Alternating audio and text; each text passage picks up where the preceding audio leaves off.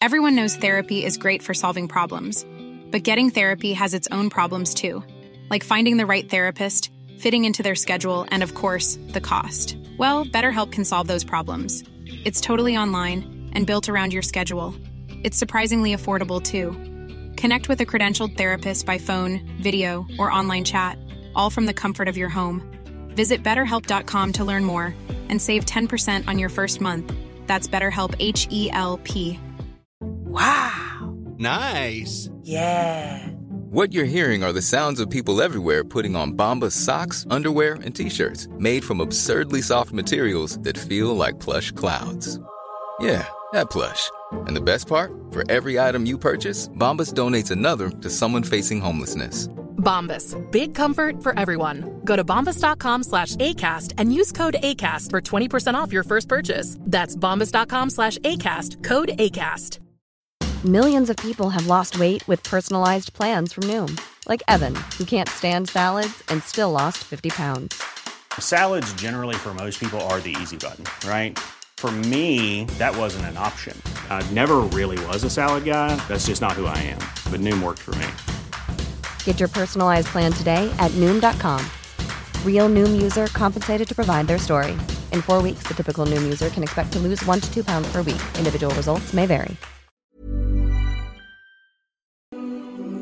Ask Mufti Tariq مسعود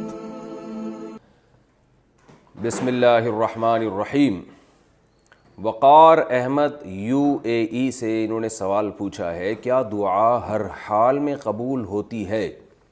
جب ہماری دعائیں اللہ تعالیٰ تین صورتوں میں ضرور قبول فرماتے ہیں تو ان تین صورتوں سے کیا مراد ہے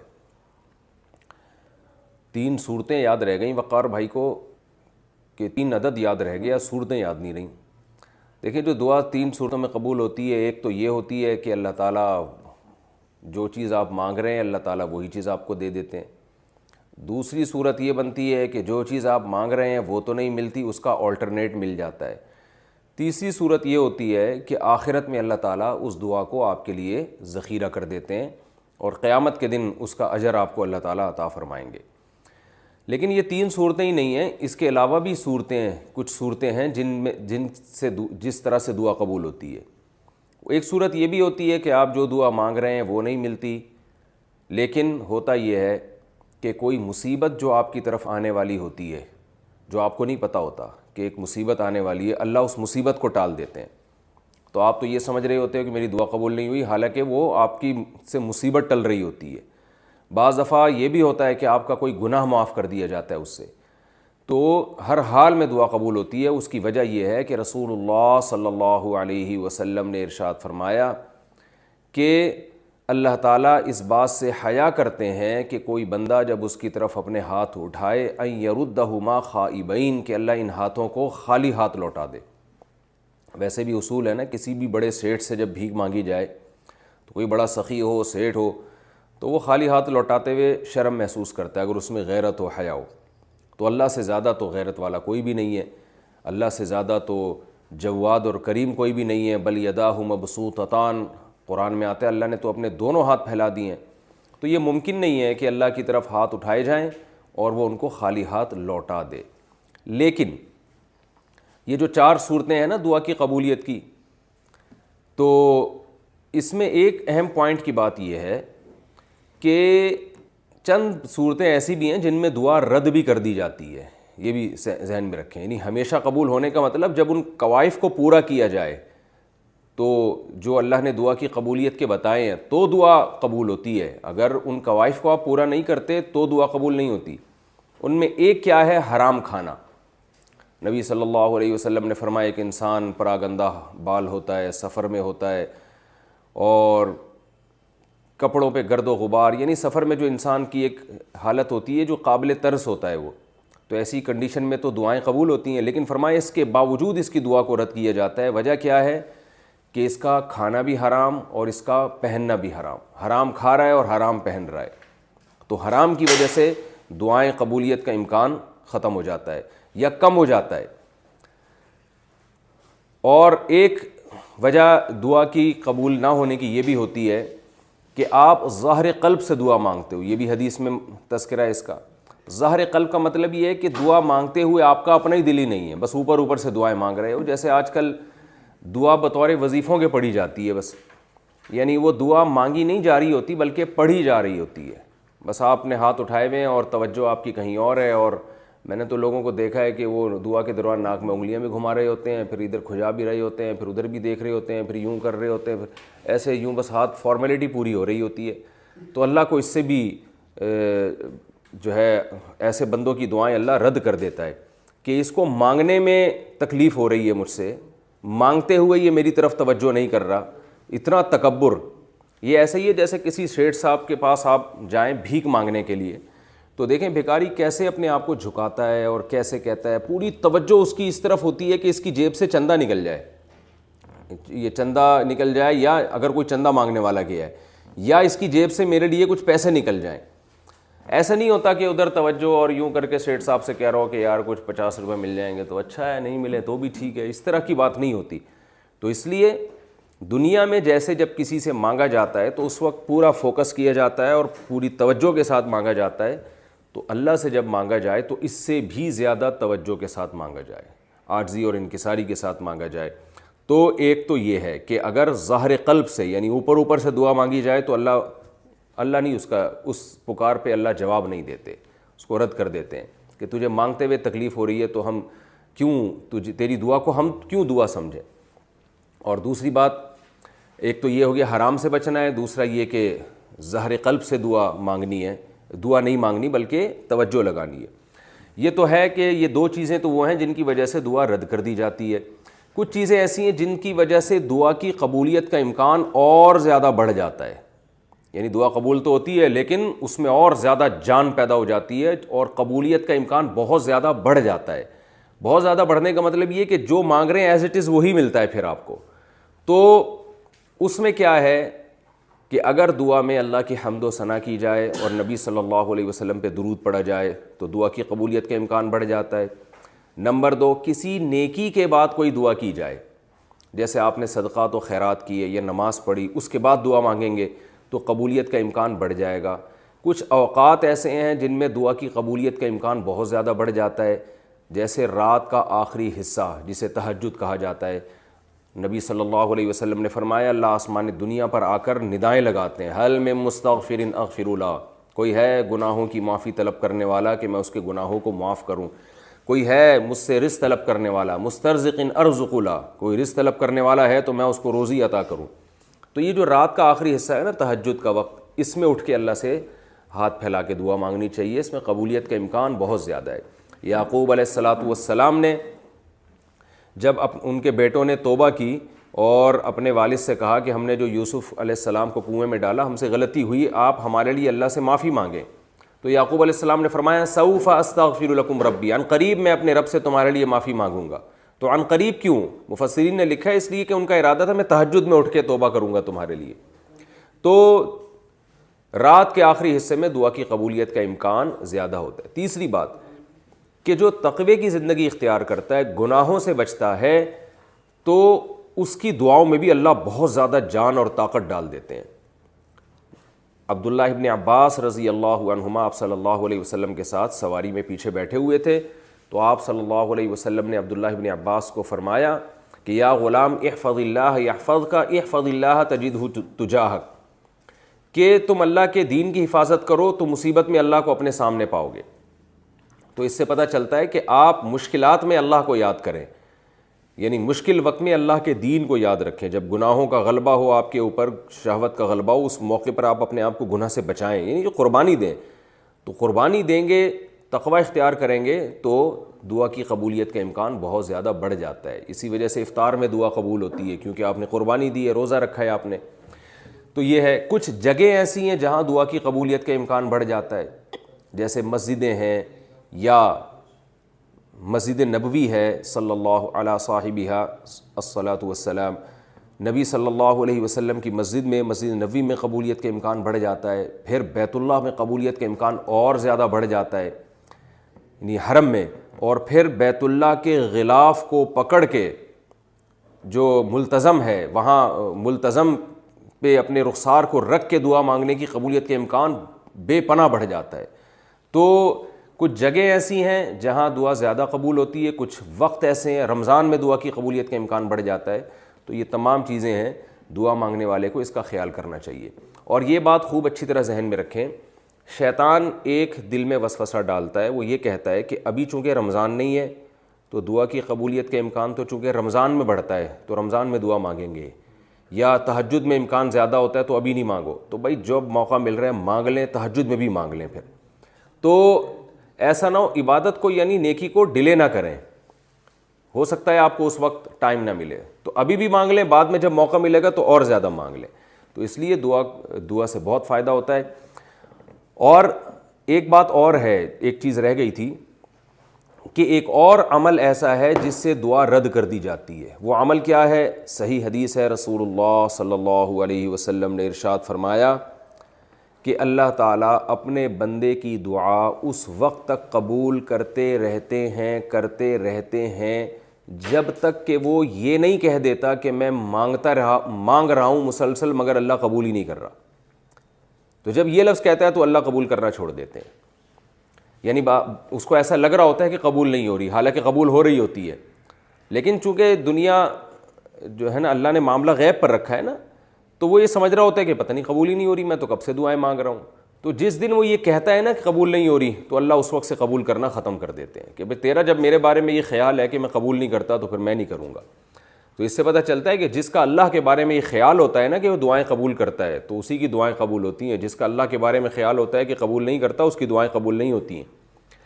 اور اس لیے علماء کہتے ہیں کہ اس بحث میں نہیں پڑھنا چاہیے کہ دعا قبول ہو رہی ہے کہ نہیں ہو رہی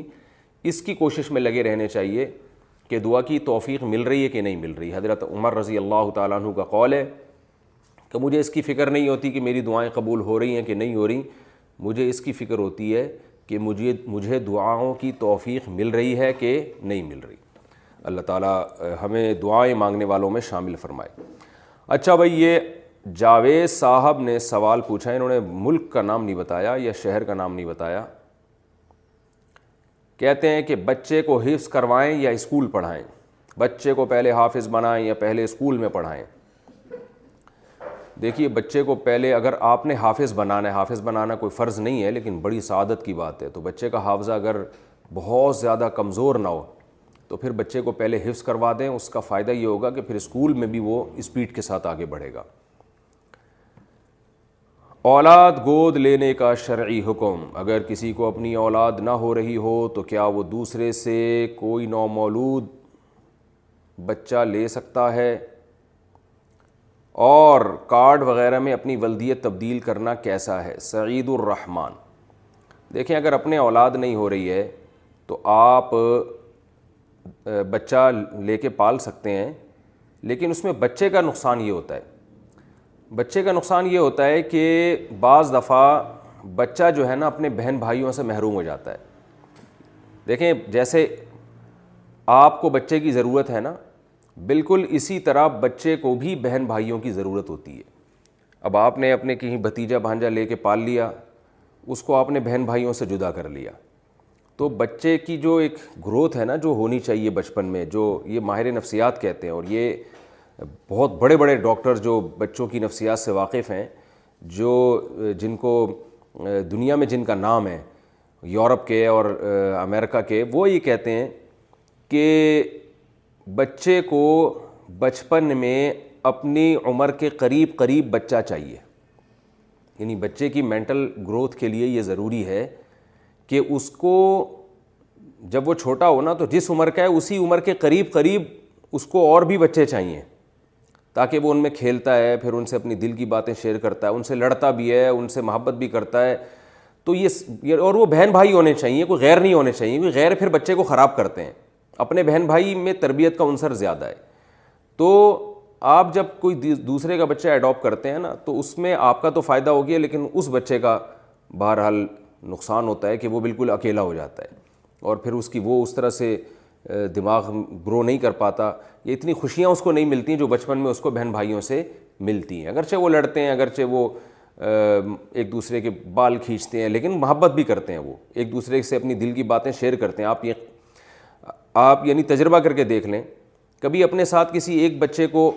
بائک پہ یا گاڑی میں لے کے جائیں وہ چپ کر کے بیٹھا رہے گا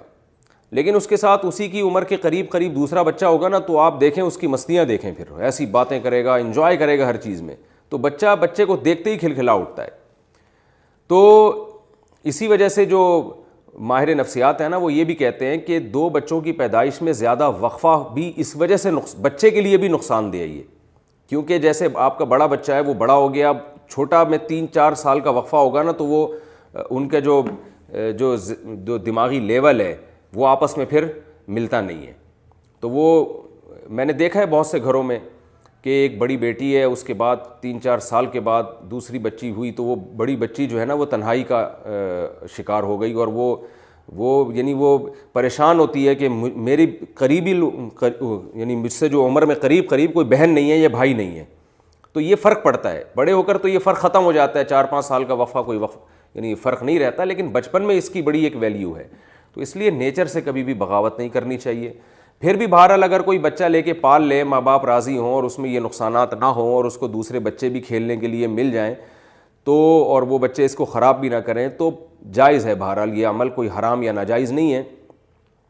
لیکن اپریشیٹ میں اس کو نہیں کرتا اور بہت سے علماء کو بھی ہم نے دیکھا ہے وہ اس کی حوصلہ افزائی نہیں کرتے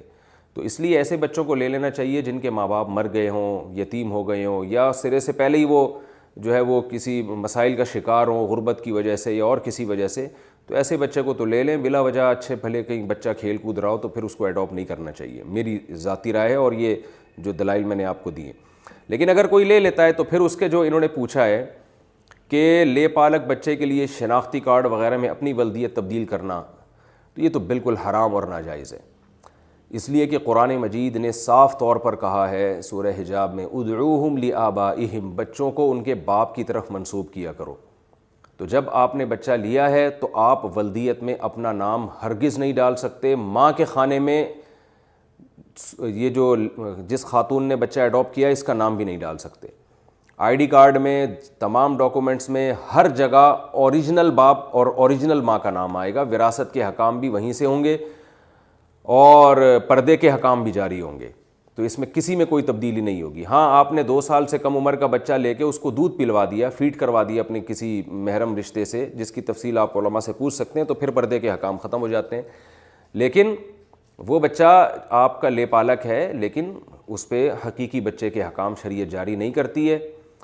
اس لیے آئی ڈی کارڈ میں نام تبدیل کرنے کا تو سوال ہی پیدا نہیں ہوتا اور اگر آپ نے کوئی ایسا بچہ ایڈاپٹ کیا جس کے باپ کا پتہ ہی نہیں ہے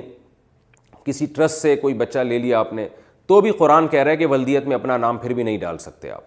کیونکہ ولدیت چینج نہیں ہوگی اس کو اپنا دینی بھائی بنا لو سرپرست کے میں آپ شامل کر لیں کہ میں اس کا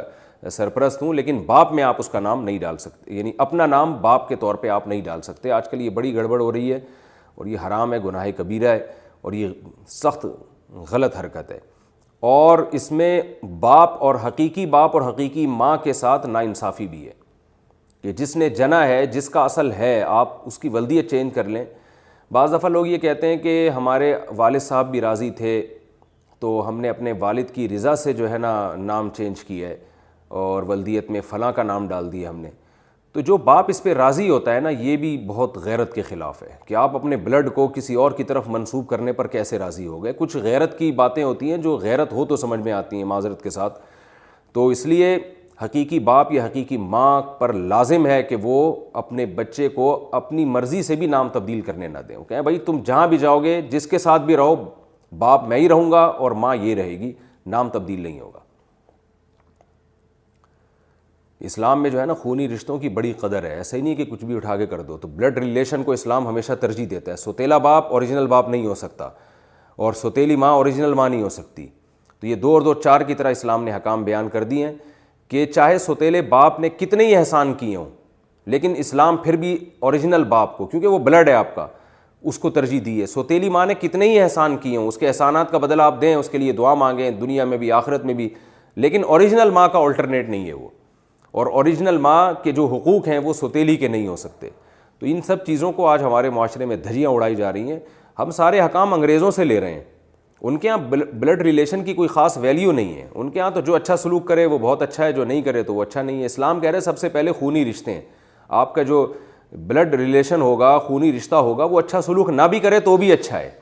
کیونکہ اس کے خونی رشتہ ہے آپ کا تو اللہ تعالیٰ نے ہمیں ایک فیملی کی صورت میں خاندانوں کی صورت میں پیدا کیا ہے ایسا نہیں کہ کوئی بھی اٹھا کے کسی کو پال لے تو وہ حقیقی باپ بن گیا ہاں یہ ضرور ہے کہ کسی نے آپ پر بچپن میں احسان کیا آپ کو باپ کی جگہ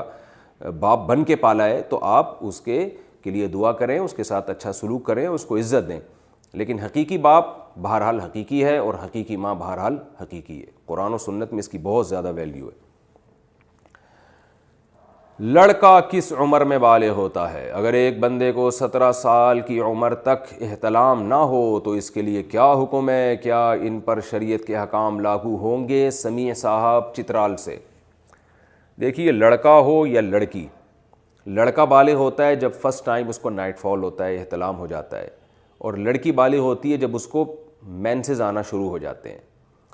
لیکن اگر کسی لڑکے کو پندرہ سال کی عمر میں بھی احتلام نہیں ہوا نائٹ فال نہیں ہوا تو پندرہ سال میں وہ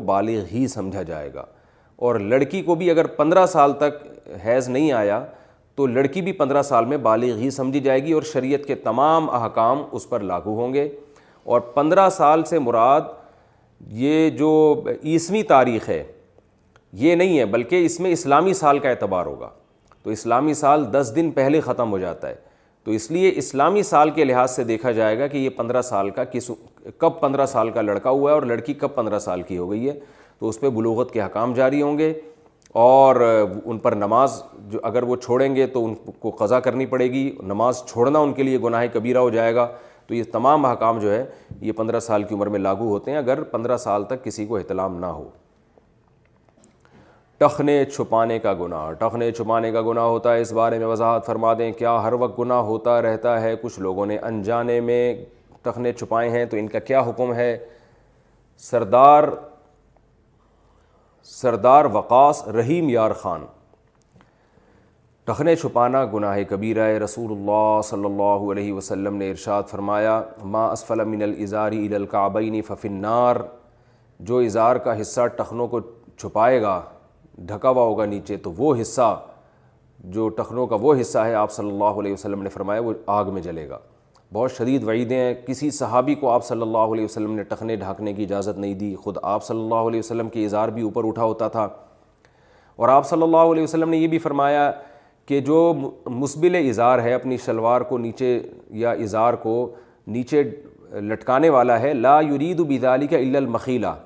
اس کا ارادہ تکبر کے علاوہ کچھ بھی نہیں ہوتا تو اس لیے اس عمل کو تکبر قرار دیا گیا ہے تو اس بحث میں نہیں پڑھنا چاہیے کہ اس میں تکبر ہے یا نہیں یہ کبر ہی سمجھا گیا ہے حضرت ابو بکر رضی اللہ تعالیٰ عنہ سے بعض لوگ استدلال کرتے ہیں کہ حضرت ابو بکر رضی اللہ تعالیٰ عنہ نے نبی سے فرمایا کہ یا رسول اللہ میرا اظہار بعض دفعہ نیچے چلا جاتا ہے مجھے پتہ نہیں چلتا تو آپ نے فرمایا ان کا لستہ ممن جر رہو تم ان لوگوں میں سے نہیں ہو جو تکبر کی وجہ سے ٹخنے لٹکاتے ہیں یعنی اظہار لٹکاتے ہیں تو بعض لوگ کہتے ہیں کہ دیکھو حضرت ابو بکر کو جیسے اجازت مل گئی اس لیے کہ ان کے دل میں تکبر نہیں تھا تو ہمیں بھی اجازت ہے ہمارے دل میں بھی تکبر نہیں ہے تو اس حدیث کا جواب یہ ہے کہ اس حدیث میں نبی صلی اللہ علیہ وسلم نے حضرت ابو بکر کو اجازت نہیں دی ہے کوئی ایک روایت بھی نہیں ملتی کہ حضرت ابو بکر اپنا اظہار نیچے لٹکایا کرتے تھے کہیں بھی نہیں ملتا حضرت ابو بکر بھی اٹھا کے رکھتے تھے تو نبی نے تو حضرت ابو بکر کو یہ تسلی دی ہے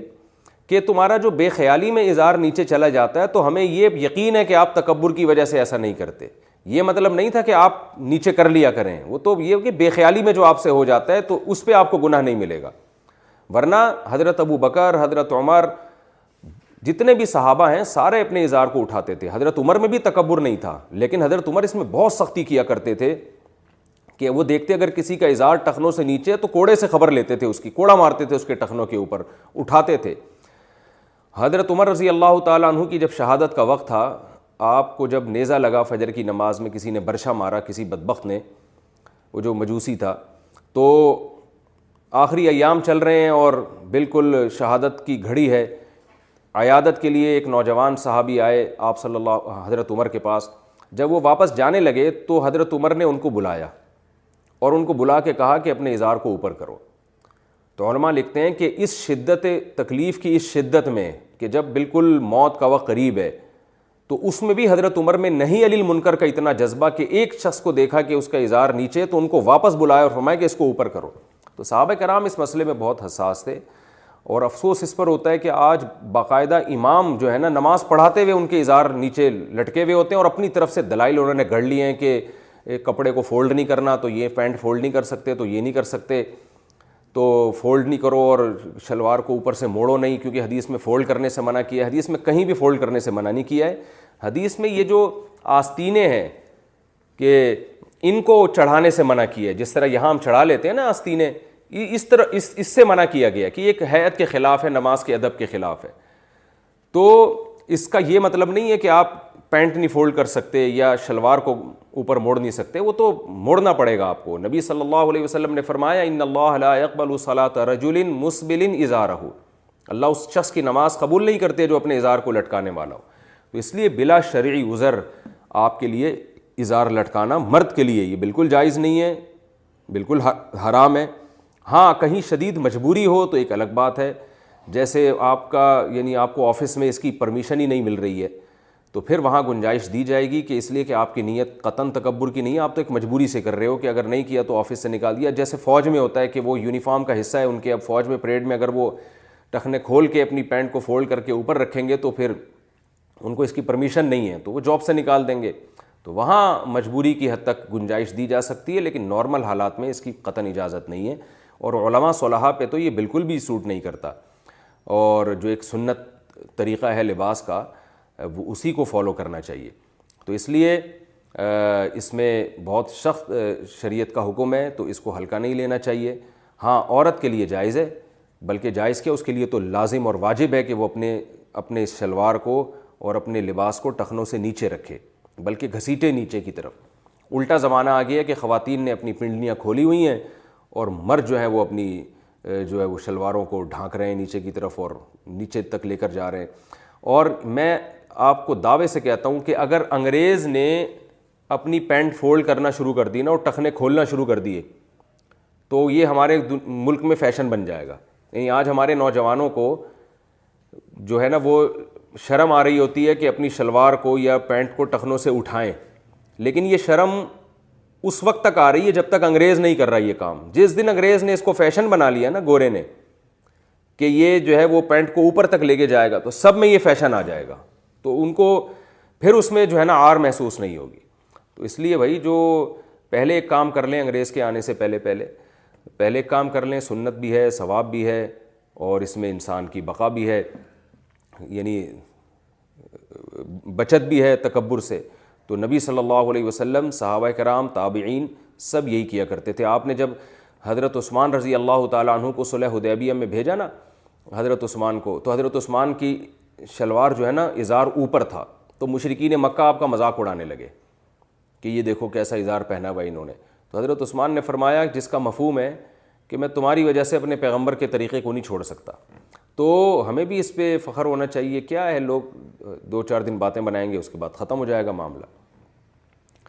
کیا نام لیے بغیر غیبت کر سکتے ہیں اگر کسی کا نام لیے بغیر اس کے پیٹھ پیچھے بات کی جائے کہ فلاں نے ایسا کیا یا ایسا کہا تو کیا یہ بھی غیبت میں شمار ہوگا جب کہ بہت سے علماء نام لیے بغیر اس طرح مذاق کی باتیں کر رہے ہوتے ہیں ہادیہ گل ڈیرا اسماعیل خان نئی نام لیے بغیر اگر کسی کی برائی کی جائے اور کسی کو پتہ ہی نہ چلے کہ کس کے بارے میں بات ہو رہی ہے تو پھر یہ غیبت میں نہیں آتا غیبت کا تو مقصد یہ ہوتا ہے کسی کو رسوا کر دینا لوگوں کے سامنے تو جب پتہ ہی نہیں بات کس کی ہو رہی ہے تو رسوا کہاں سے ہوگا اور یہ نبی صلی اللہ علیہ وسلم سے بھی ثابت ہے آپ صلی اللہ علیہ وسلم بعض دفعہ نام لیے بغیر یہ کہا کرتے تھے ماں بالو اقوام لوگوں کو کیا ہو گیا کہ وہ اس طرح کر رہے ہیں حالانکہ وہ لوگ نہیں ہوتے تھے وہ ایک فرد ہوتا تھا لیکن اس کا نام لیے بغیر آپ صلی اللہ علیہ وسلم تذکرہ کر دیا کرتے تھے تو اگر کسی کا نام ہائی لائٹ نہیں ہو رہا نہ اس کی طرف لوگوں کی توجہ جا رہی ہے تو پھر کسی کی برائی بیان کرنا یہ غیبت نہیں ہے ہاں ویسے ہی بار بار برائیاں بیان کرنا لوگوں کی تو اس سے معاشرے میں برائی کم ہونے کے بجائے بعض دفعہ پھیلنے کا زیادہ خطرہ ہوتا ہے اس کا خیال کر لینا چاہیے تصویر والی پلیٹ میں کھانا کھانا کھانا کھانے والی پلیٹ میں پرندے کی تصویر ہو مگر چھوٹی ہو تو کیا اس پلیٹ میں کھانا کھانا جائز ہوگا رضوان اکرم انڈیا سے دیکھیے جو پرنٹڈ تصویر ہوتی ہے نا بلا ضرورت اس کا بنانا چہرے کی تصویر یہ حرام ہے گناہ ہے تو لیکن اگر تصویر ایسی جگہ پر ہو جہاں اس کی تعظیم نہیں ہوتی تو بنانا تو پھر بھی ٹھیک نہیں ہے لیکن پھر اس کو مٹانا لازم نہیں ہوتا مثال کے طور پہ فرش پہ تصویر بنی ہوئی ہے چہرے کی جاندار کی تو یہ بھی بنانا صحیح نہیں تھا لیکن یہ کہ یہ چونکہ پاؤں کے نیچے آ رہی ہے روندی جا رہی ہے تو اس میں تصویر کی تعظیم نہیں ہے تو اس لیے اس کا مٹانا لازم نہیں ہے اسی طرح چادر پہ تصویر ہے جس پہ آپ سوتے ہیں لیٹتے ہیں تو اس بھی کیونکہ وہ توہین ہو رہی ہے نا آپ کے پاؤں اس کے اوپر آ رہے ہیں تو اسی طرح یہ جو پلیٹ کے اندر تصویر ہے اس میں بھی آپ بیٹھ کے کھانا کھا رہے ہیں تو یہ بھی کوئی قابل تعظیم نہیں ہوتی تو اس لیے اس میں انشاءاللہ گناہ نہیں ہوگا لیکن احتیاط اسی میں ہے بہتر یہی ہے کہ ایسے برتن نہ خریدے جائیں اور ان کو مٹا دیا جائے ان تصویروں کو بھی تاکہ تصویر سازی کی جو ہے نا یہ لوگ حرام کی طرف نہ جائیں حرام سے بھی بچنا چاہیے اور وہ چیز جو حرام کی طرف لے کے جاتی ہے اس سے بھی بچنا چاہیے تو ایسے برتن مارکیٹ میں بہت مل رہے ہیں جن میں تصویریں نہیں ہیں تو آپ کیوں ایسے برتن خریدتے ہیں جو تصویروں والے ہیں پرندوں کو شوقیہ پالنا کیسا ہے پرندوں کو پنجرے میں بند کر کے گھروں میں رکھنا کیسا ہے جیسے لوگ طوطے وغیرہ یا دیگر پرندے شوقیہ گھر میں رکھتے ہیں شاہد احمد راول پنڈی سے جائز ہے بشرتے کہ ان کے آرام کا اور ان کی خوراک کا پراپر خیال کیا جائے آرام کا مطلب یہ ہے کہ میں نے دیکھا بعض لوگ لائٹیں جلا کے رکھتے ہیں چوبیس گھنٹے پرندے سوتا ہی نہیں ہے اس سے اس کا دماغ خراب ہونا شروع ہو جاتا ہے پرندے تو اپنے ٹائمنگ کے بڑے پابند ہوتے ہیں تو ان کے آرام کا بھی خیال رکھنا ضروری ہے اور خوراک کا بھی خیال رکھنا ضروری ہے آپ سفر پہ چلے گئے وہ پتہ ہی نہیں کہ کیا ہو رہا ہے ان اور بعض لوگ اتنا تنگ پنجرا بناتے ہیں کہ اڑنے والا جانور بیچارہ ہل نہیں سکتا اس میں تو یہ بھی بے پناہ تکلیف ہے تو پنجرا اتنا تو ہو کہ کوئی چھوٹا پرندہ ادھر سے اڑ کے وہاں تک تو جا سکے وہ اس کو بالکل ایسے تنگ کر دینا کہ وہ بہت سخت اس میں مصیبت میں پڑ جائے تو یہ بھی بہت ہی بری حرکت ہے ناپسندیدہ حرکت ہے تو پرندے کے آرام کا یعنی جانور کے آرام کا خوراک کا خیال کیا جائے تو پھر یہ پالنا جائز ہے اس میں کوئی گناہ نہیں ہے دودھ پیتے بچے کی الٹی کیا ناپاک ہے یہ سوال پوچھا ہے جی ام عیسیٰ نے مان صحرا سے دودھ پیتا بچہ اگر ماں کے کپڑوں پر الٹی کر دے تو کیا یہ کپڑے ناپاک ہو جائیں گے دیکھیے دودھ پیتے بچے کی الٹی اور بڑی عمر کے آدمی کی الٹی کے احکام میں کوئی فرق نہیں ہے اگر منہ بھر کے الٹی ہوئی ہے یعنی منہ بھر کا مطلب یہ بہت زیادہ الٹی ہوئی ہے اور منہ فل جیسے بھر جاتا ہے تو چاہے بڑے کی الٹی ہو یا بچے کی الٹی ہو دونوں ناپاک ہیں اگر وہ یعنی یہ ہتیلی کی گہرائی جو ہے نا جو پانچ روپے کا آج کل سکہ ہوتا ہے اس کے بقدر اگر لگی ہوئی ہے تو کپڑا نہ پا کے اس سے کم کم ہے تو شریعت میں معاف ہے وہ اور اگر تھوڑی سی الٹی ہے تو چاہے چھوٹے بچے کی ہو یا بڑے کی ہو وہ پاک ہے اور عام طور پہ بچوں کو الٹی نہیں ہوتی ابکائی سی آتی ہے وہ جب دودھ پیتے ہیں تو تھوڑی سی وہ طے کرتے ہیں وہ الٹی نہیں ہوتی وہ تو وہی دودھ ہوتا ہے جو اوپر اوپر رکھا ہوا ہوتا ہے وہی ریپیٹ ہو جاتا ہے تو وہی واپس آ جاتا ہے تو وہ الٹی نہیں ہے وہ بالکل پاک ہے اس میں وہم نہیں کرنا چاہیے فجر کے بعد سونا کیسا ہے فجر کی نماز کے بعد کیا سونا جائز ہے علی صاحب ملیشیا سے اسلاف میں بہت سے حضرات ایسے گزرے ہیں جن سے فجر کے بعد سونے کی ممانعت منقول ہے البتہ البتہ قرآن و حدیث میں ایسی کوئی ممانعت نہیں ہے ایسی کوئی دلیل نہیں ہے جس سے پتہ چلتا ہو کہ فجر کے بعد سونا ناجائز ہے اسلاف اس کو ناپسند کیا کرتے تھے اس لیے کیوں ناپسند کرتے تھے اس لیے کہ اسلام نے جو ہمیں احکام دیے اور فطرت نے جو احکام دیے ہیں اس سے یہ بہرحال پتہ چلتا ہے کہ یہ کوئی سونے کا ٹائم نہیں ہے دیکھیے اگر فجر کے بعد اسلام نے ہمیں سلانا ہوتا تو فجر کی نماز میں اٹھاتا کیوں ہمیں اسلام یعنی یہ تو عجیب سی بات ہوئی نا کسی کو اٹھا کے دوبارہ سلایا جا رہا ہے تو اسلام نے فجر کی نماز رکھی ہے یہ بتانے کے لیے کہ یہ اٹھنے کا ٹائم ہے اور فطرت بھی یہی کہتی ہے کہ آپ فجر کے بعد نہ سوئیں پرندوں کو دیکھ لیں جانوروں کو دیکھ لیں آپ کہ پرندے صبح صبح کیسا چہچہانا شروع کر دیتے ہیں بلکہ مرغہ تو تہجد کے وقت سے ہی اذانیں دینا شروع کر دیتا ہے اور آپ صلی اللہ علیہ وسلم نے فرمایا لا تصب الدیک فعن دین الاَََََََََََََََََََََ مرغے کو برا مت کہا کرو اس لیے کہ وہ اذان کے لیے وہ نماز کے لیے جگاتا ہے تو جو فطرت کہتی ہے اسلام وہی کہتا ہے اور جو اسلام کہتا ہے فطرت وہی کہتی ہے وہ یہ ہے کہ رات کو جلدی سوئیں اور صبح جلدی اٹھیں اللہ تعالیٰ نے ہمیں جو رات ہے نا قرآن سے پتہ چلتا ہے جعل لکم اللیل لباسا والنوم سباتا کہ اللہ نے رات کو ہمارے لیے لباس بنایا نیند کو کاٹنے کا ذریعہ بنایا اور رات ہمارے لیے سونے کے لیے بنائی ہے دن وجا النہارا نہارا دن میں ہمیں کام کاج کے لیے پیدا کیا اللہ تعالیٰ نے تو یہ غیر فطری بہرحال ہے اور رسول اللہ صلی اللہ علیہ وسلم نے ترغیب بھی دی ہے کہ صبح اپنے کاموں کا جلدی آغاز کیا جائے حدیث میں آتا ہے آپ صلی اللہ علیہ وسلم نے فرمایا صحیح حدیث ہے بوری لی امتی فی بکورہ فرمایا میری امت کے لیے اللہ نے صبح کے وقتوں میں برکت رکھی ہے صبح صبح کوئی بھی کام شروع کیا جائے گا تو اس میں برکت ہوگی افسوس کے ساتھ کہنا پڑتا ہے کہ بہت سے غیر مسلموں نے اس پر عمل شروع کر دیا چائنا میں آپ دیکھیں لوگ صبح صبح اٹھ جاتے ہیں میں تھائی لینڈ میں تھا فجر کی نماز کے بعد میں نکلا تو ساری مارکیٹیں کھلی ہوئی تھیں تو جو کام مسلمانوں کے کرنے کا تھا وہ غیر مسلم کر رہے ہیں ہاں البتہ یہ ہے کہ جب آپ رات جلدی سوئیں اور صبح جلدی اٹھ جائیں تو پھر دوپہر کو قیلولہ کریں سونے کا ٹائم دوپہر کو ہے اس کی بہت تاکید ہے قرآن و سنت میں قیلو فعین شیطان اللہ یقیل آپ صلی اللہ علیہ وسلم نے فرمایا قیلولہ کیا کرو شیطان قیلولہ نہیں کرتا اور صحابہ تابعین اسلاف سب کی سنت ہے گورے یہاں تک لکھتے ہیں کہ جب مسلمانوں کی خلافتیں تھیں تو پوری پورا اہل اسلام دوپہر کو کھانے کے بعد سویا کرتا تھا تھوڑی دیر آرام کرتے تھے اور اس سے بہت زیادہ انسان کو طاقت ملتی ہے دماغی بھی جسمانی بھی سکون بھی ملتا ہے اور وہ بہت تیار ہو جاتا ہے بہت دیر تک کام کاج کرنے کے لیے تو جو سونے کا جو نیچرل ٹائم ہے وہ ہے عشاء پڑھتے ہی آپ سو جائیں اور رات کو بہت جلدی اٹھیں آپ یعنی پانچ چھ سات گھنٹے پانچ گھنٹے چھ گھنٹے کسی کو بہت زیادہ سو لیا تو سات گھنٹے سو جائے گا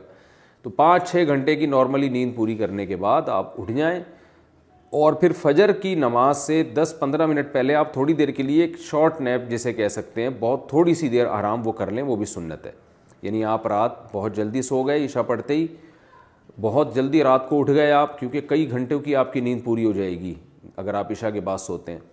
اور پھر فجر کی نماز سے پہلے آپ تھوڑی دیر اذان کے بعد نماز سے پہلے دس پندرہ منٹ آپ تھوڑی دیر ہلکی سی نیند لے لیں اس سے دوبارہ فریش ہو جائیں گے اس کے بعد پھر آپ دوپہر کو کھانے کے بعد تھوڑی دیر آرام کریں سوئیں تو یہ یہ جو نیچرل یعنی سونے کی یہ روٹین ہے تو یہ بہت اس کی یعنی سنت سے بھی ثابت ہے صحابہ سے بھی اسلاف سے بھی البتہ یہ کوئی فرض واجب نہیں ہے کیونکہ بعض لوگوں کی روٹین ایسی ہوتی ہے کہ وہ بیچارے رات کو نہیں سو سکتے ان کے کام نائٹ ڈیوٹی ہے کسی کی یا کسی کو اسٹڈی کے لیے فرصت ہی اس ٹائم پہ مل رہی ہے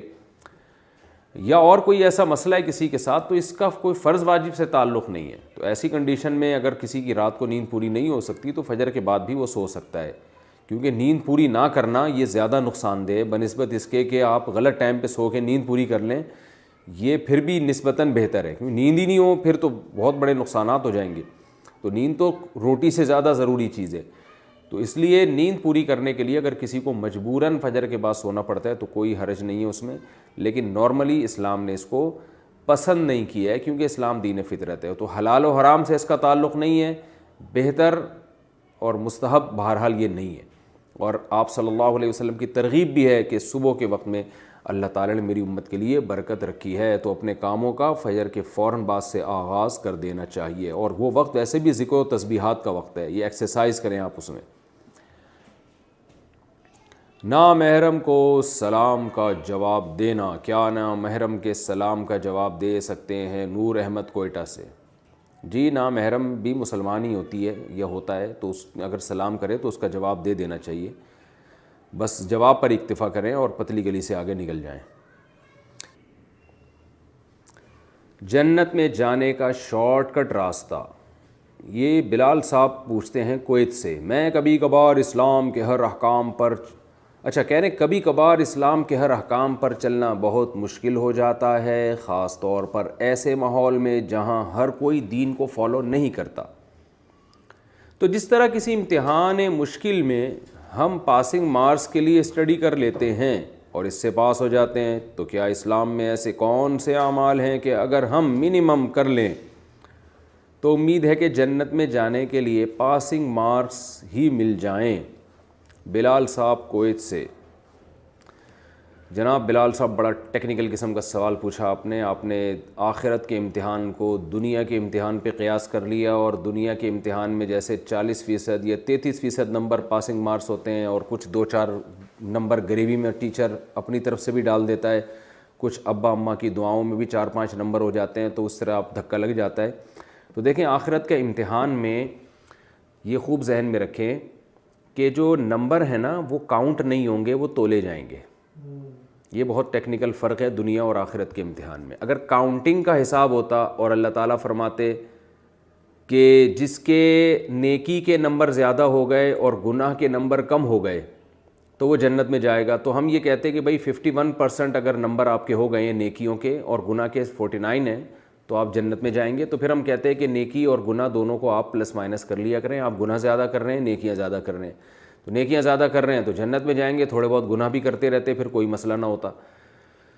لیکن مسئلہ وہاں پر یہ ہے کہ اعمال جائیں گے تولے یعنی ترازو میں رکھے جائیں گے ادھر نیکیاں آئیں گی سیدھے ہاتھ پر اور الٹے ہاتھ پہ گناہ ترازو میں تو بعض دفعہ یہ ہوتا ہے کہ ایک نیکی ایسی تگڑی ہوتی ہے وہ اتنی وزنی ہوتی ہے کہ سارے گناہوں کو کھا جاتی ہے اور بعض دفعہ ایک گناہ ایسا ہوتا ہے وہ گناہ تو ایک ہے وہ آپ نے جب ترازو میں رکھا تو وہ ساری نیکیوں کو ہڑپ کر گیا وہ اتنا وزنی ہو جاتا ہے جیسے حدیث میں آتا ہے ایک خواہشہ عورت نے بلی کو کتے کو پانی پلایا ایک خواہشہ ایک برے آدمی نے پیاسے کتے کو پانی پلایا وہ نیکی اتنی وزنی لگی اللہ تعالیٰ کی نظر میں اس کے اخلاص کی وجہ سے کہ وہ ساری برائیوں کو کھا گئی وہ لیکن بعض دفعہ الٹا بھی ہو جاتا ہے کہ ایک نیک عورت نے بلی کو باندھ لیا اور بھوکا پیاسا مار دیا تو وہ جرم اتنا وزنی ہو گیا جس کی وجہ سے اس کی ساری نیکیوں پہ وہ غالب آ گیا تو وہ جہنم میں چلی گئی تو اب ہمیں نہیں پتہ کون سی نیکی کا وزن بہت زیادہ ہے کون سے گناہ کا وزن بہت زیادہ ہے تو ہم نے ہر گناہ سے بچنا ہے اور اپنے اعمال میں زیادہ سے زیادہ نیکیوں کو ہم نے جمع کرنا ہے کسی نیکی کو ہم نے حقیر نہیں سمجھنا تو یہ کام پوری زندگی کا ہے کوئی لگا بندہ ایسا نہیں ہے کہ آپ کو ہم یوں کہہ دیں یا قرآن و سنت نے بتا دی یہ کر لو تو بس جنت میں چلے جاؤ گے نہ نا نہ نہ آپ نے اصول اور ضابطہ جو قرآن نے بتایا ہے وہ یہ ہے ان تجتنبو کبائر کبا ارا عنہ نکفر عنکم ران کوم اللہ فرماتے ہیں جن کبیرہ گناہوں سے ہم نے تمہیں بچنے کا حکم دیا ہے ان سے بچ جاؤ بس صغیرہ اور چھوٹی موٹی خطائیں ہم معاف کر دیں گے تو کبیرہ گناہوں سے بچنا بہرحال ضروری ہے اور فرائض اور واجبات پورے کرنا بھی بہرحال ضروری ہے علماء کہتے ہیں آپ فرائض پورے کر لیں واجبات اور سنت موقع ان کو پورا کر لیں آپ اور نوافل بے شک چھوڑ دیں آپ باقی نوافل اپنے اعمال میں آپ جمع کرتے رہیں تاکہ گناہوں کا پلڑا اگر بھاری ہونے لگا تو کچھ نوافل کام آ جائیں اور یہ نیکی کے پلڑے کو جھکا دیں تو بہت اچھی بات ہے لیکن اصول یہ ہے کہ جو فرائض واجبات اور سنت موقعہ کو پورا کرے گا اور کبیرہ گناہوں سے بچے گا تو پھر اللہ کا وعدہ ہے کہ میں اس کو جنت میں داخل کروں گا پھر ایسا نہیں ہو سکتا کہ اللہ خام خام ایک چھوٹے سے گناہ کو وزن دے کے اور اتنا وزنی بنا دیں کہ اس کی ساری نیکیوں کو کھا جائے وزنی جو بنتا ہے وہ کبیرہ گناہ بنتا ہے صغیرہ نہیں بنتا تو صغیرہ اگر کبھی کبھار ہو جائے تو اتنے گھبرانے کی بات نہیں ہاں صغیرہ کا اصرار کرنا اس کو بار بار بار بار بار بار کرتے رہنا تو وہ بھی کبیرہ بن جاتا ہے جیسے بد نظری کرنا یہ صغیرہ گناہ ہے کبھی کبھار ہو گئی توبہ استغفار کر لے انسان لیکن لوگ چھوڑتے نہیں ہیں جو اس کے عادی ہیں وہ کرتے ہی رہتے ہیں کرتے ہی رہتے ہیں تو یہ صغیرہ ہونے کے باوجود یہ کبیرہ بن جاتا ہے زنا کرنا تو کبیرہ گناہ ہے اور بد نظری کرنا یہ صغیرہ گناہ ہے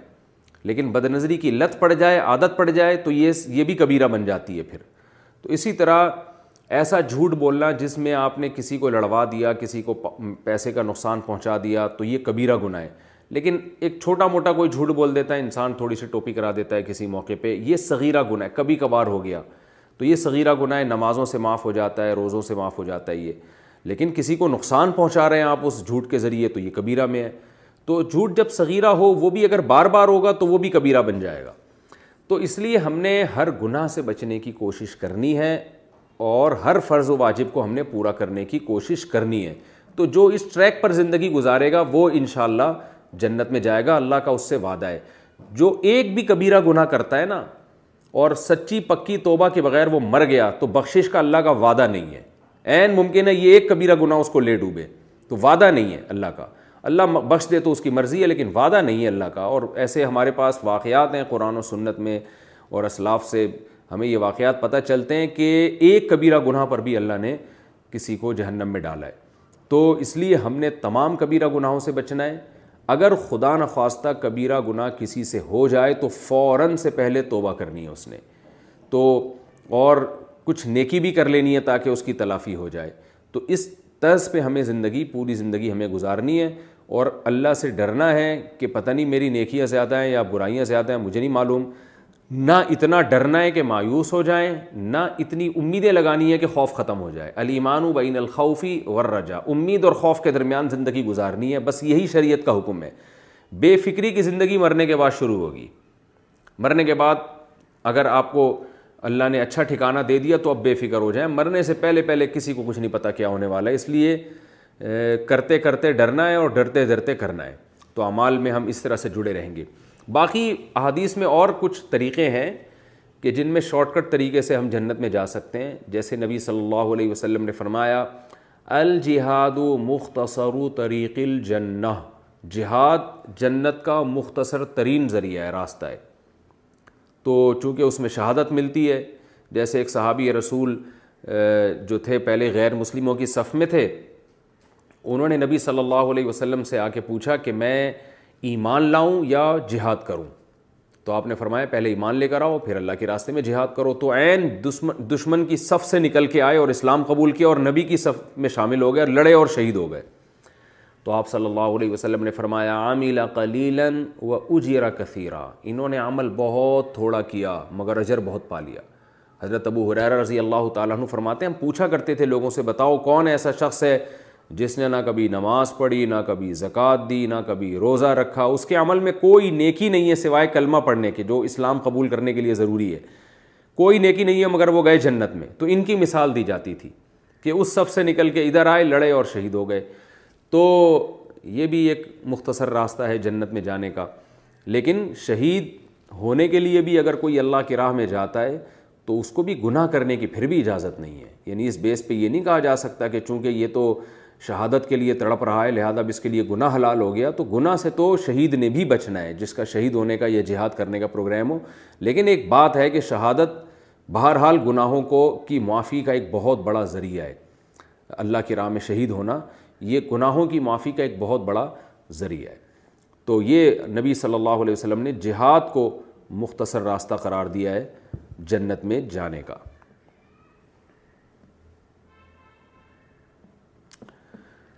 ہوٹل میں شراب بکتی ہو تو کیا نوکری جائز ہے ایسا ہوٹل جس میں شراب بھی بیچی جاتی ہو اس میں کام کر سکتے ہیں یا نہیں محمد التمش انڈیا سے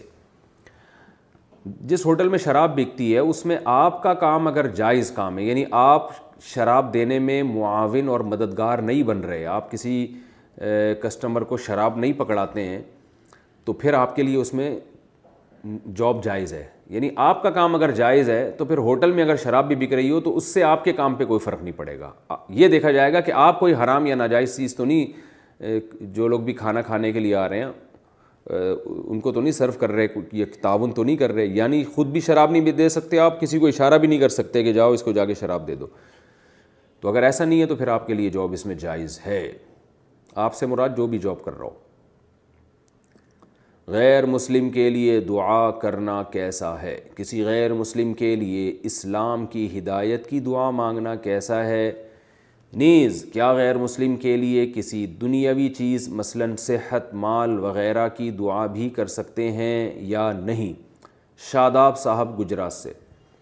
دیکھیے غیر مسلم کے لیے دنیا میں تو دعائیں جائز ہیں زندگی میں اس کی مال کی دعا بھی صحت کی دعا بھی ہدایت کی دعا تو ویسے ہی کرنی چاہیے جو نبی صلی اللہ علیہ وسلم کیا کرتے تھے لیکن موت کے بعد غیر مسلم کے لیے دعا جائز نہیں ہے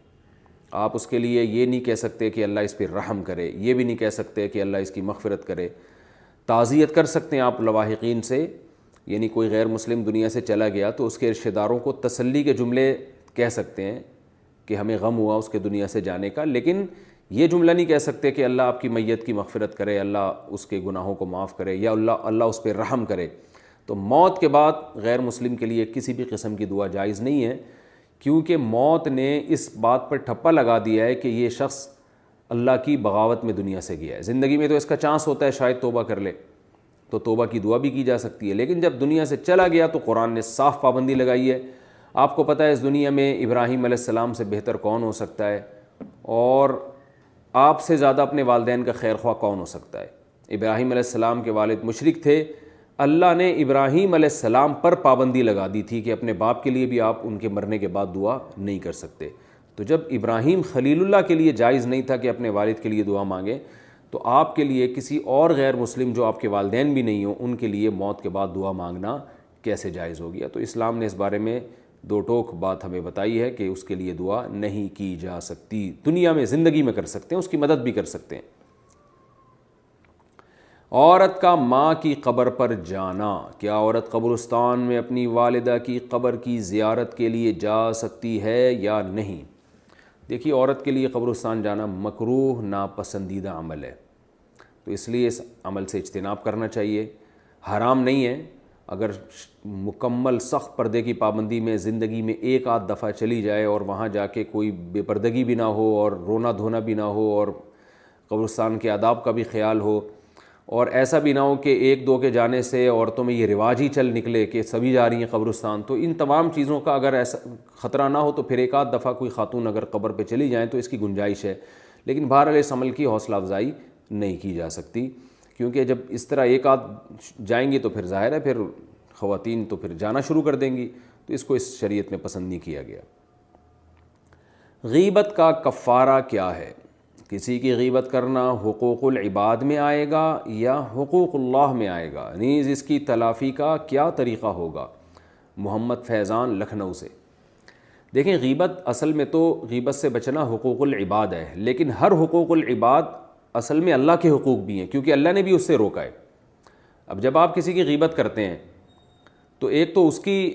اس کی عزت کا آپ جنازہ نکال رہے ہیں اس کو لوگوں کے سامنے رسوا کر رہے ہیں تو اس حوالے سے تو یہ اللہ کے بندوں کا حق ہے جو آپ ضائع کر رہے ہیں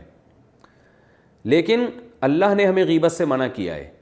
تو آپ غیبت کر کے اللہ کے حکم کو توڑ کر اللہ کا حق بھی ضائع کر رہے ہیں تو جتنے بھی حقوق و لباد ہیں نا وہ بھی حقیقت میں حقوق اللہ ہی ہیں ان کو حقوق و لباد اس لیے کہہ دیا جاتا ہے کہ ان سے براہ راست نقصان جو ہو رہا ہوتا ہے وہ بندوں کو ہو رہا ہوتا ہے اس لیے کہہ دیا جاتا ہے ورنہ حقیقت میں جو حقوق العباد ہیں وہ اللہ کے حقوق بھی وہی ہیں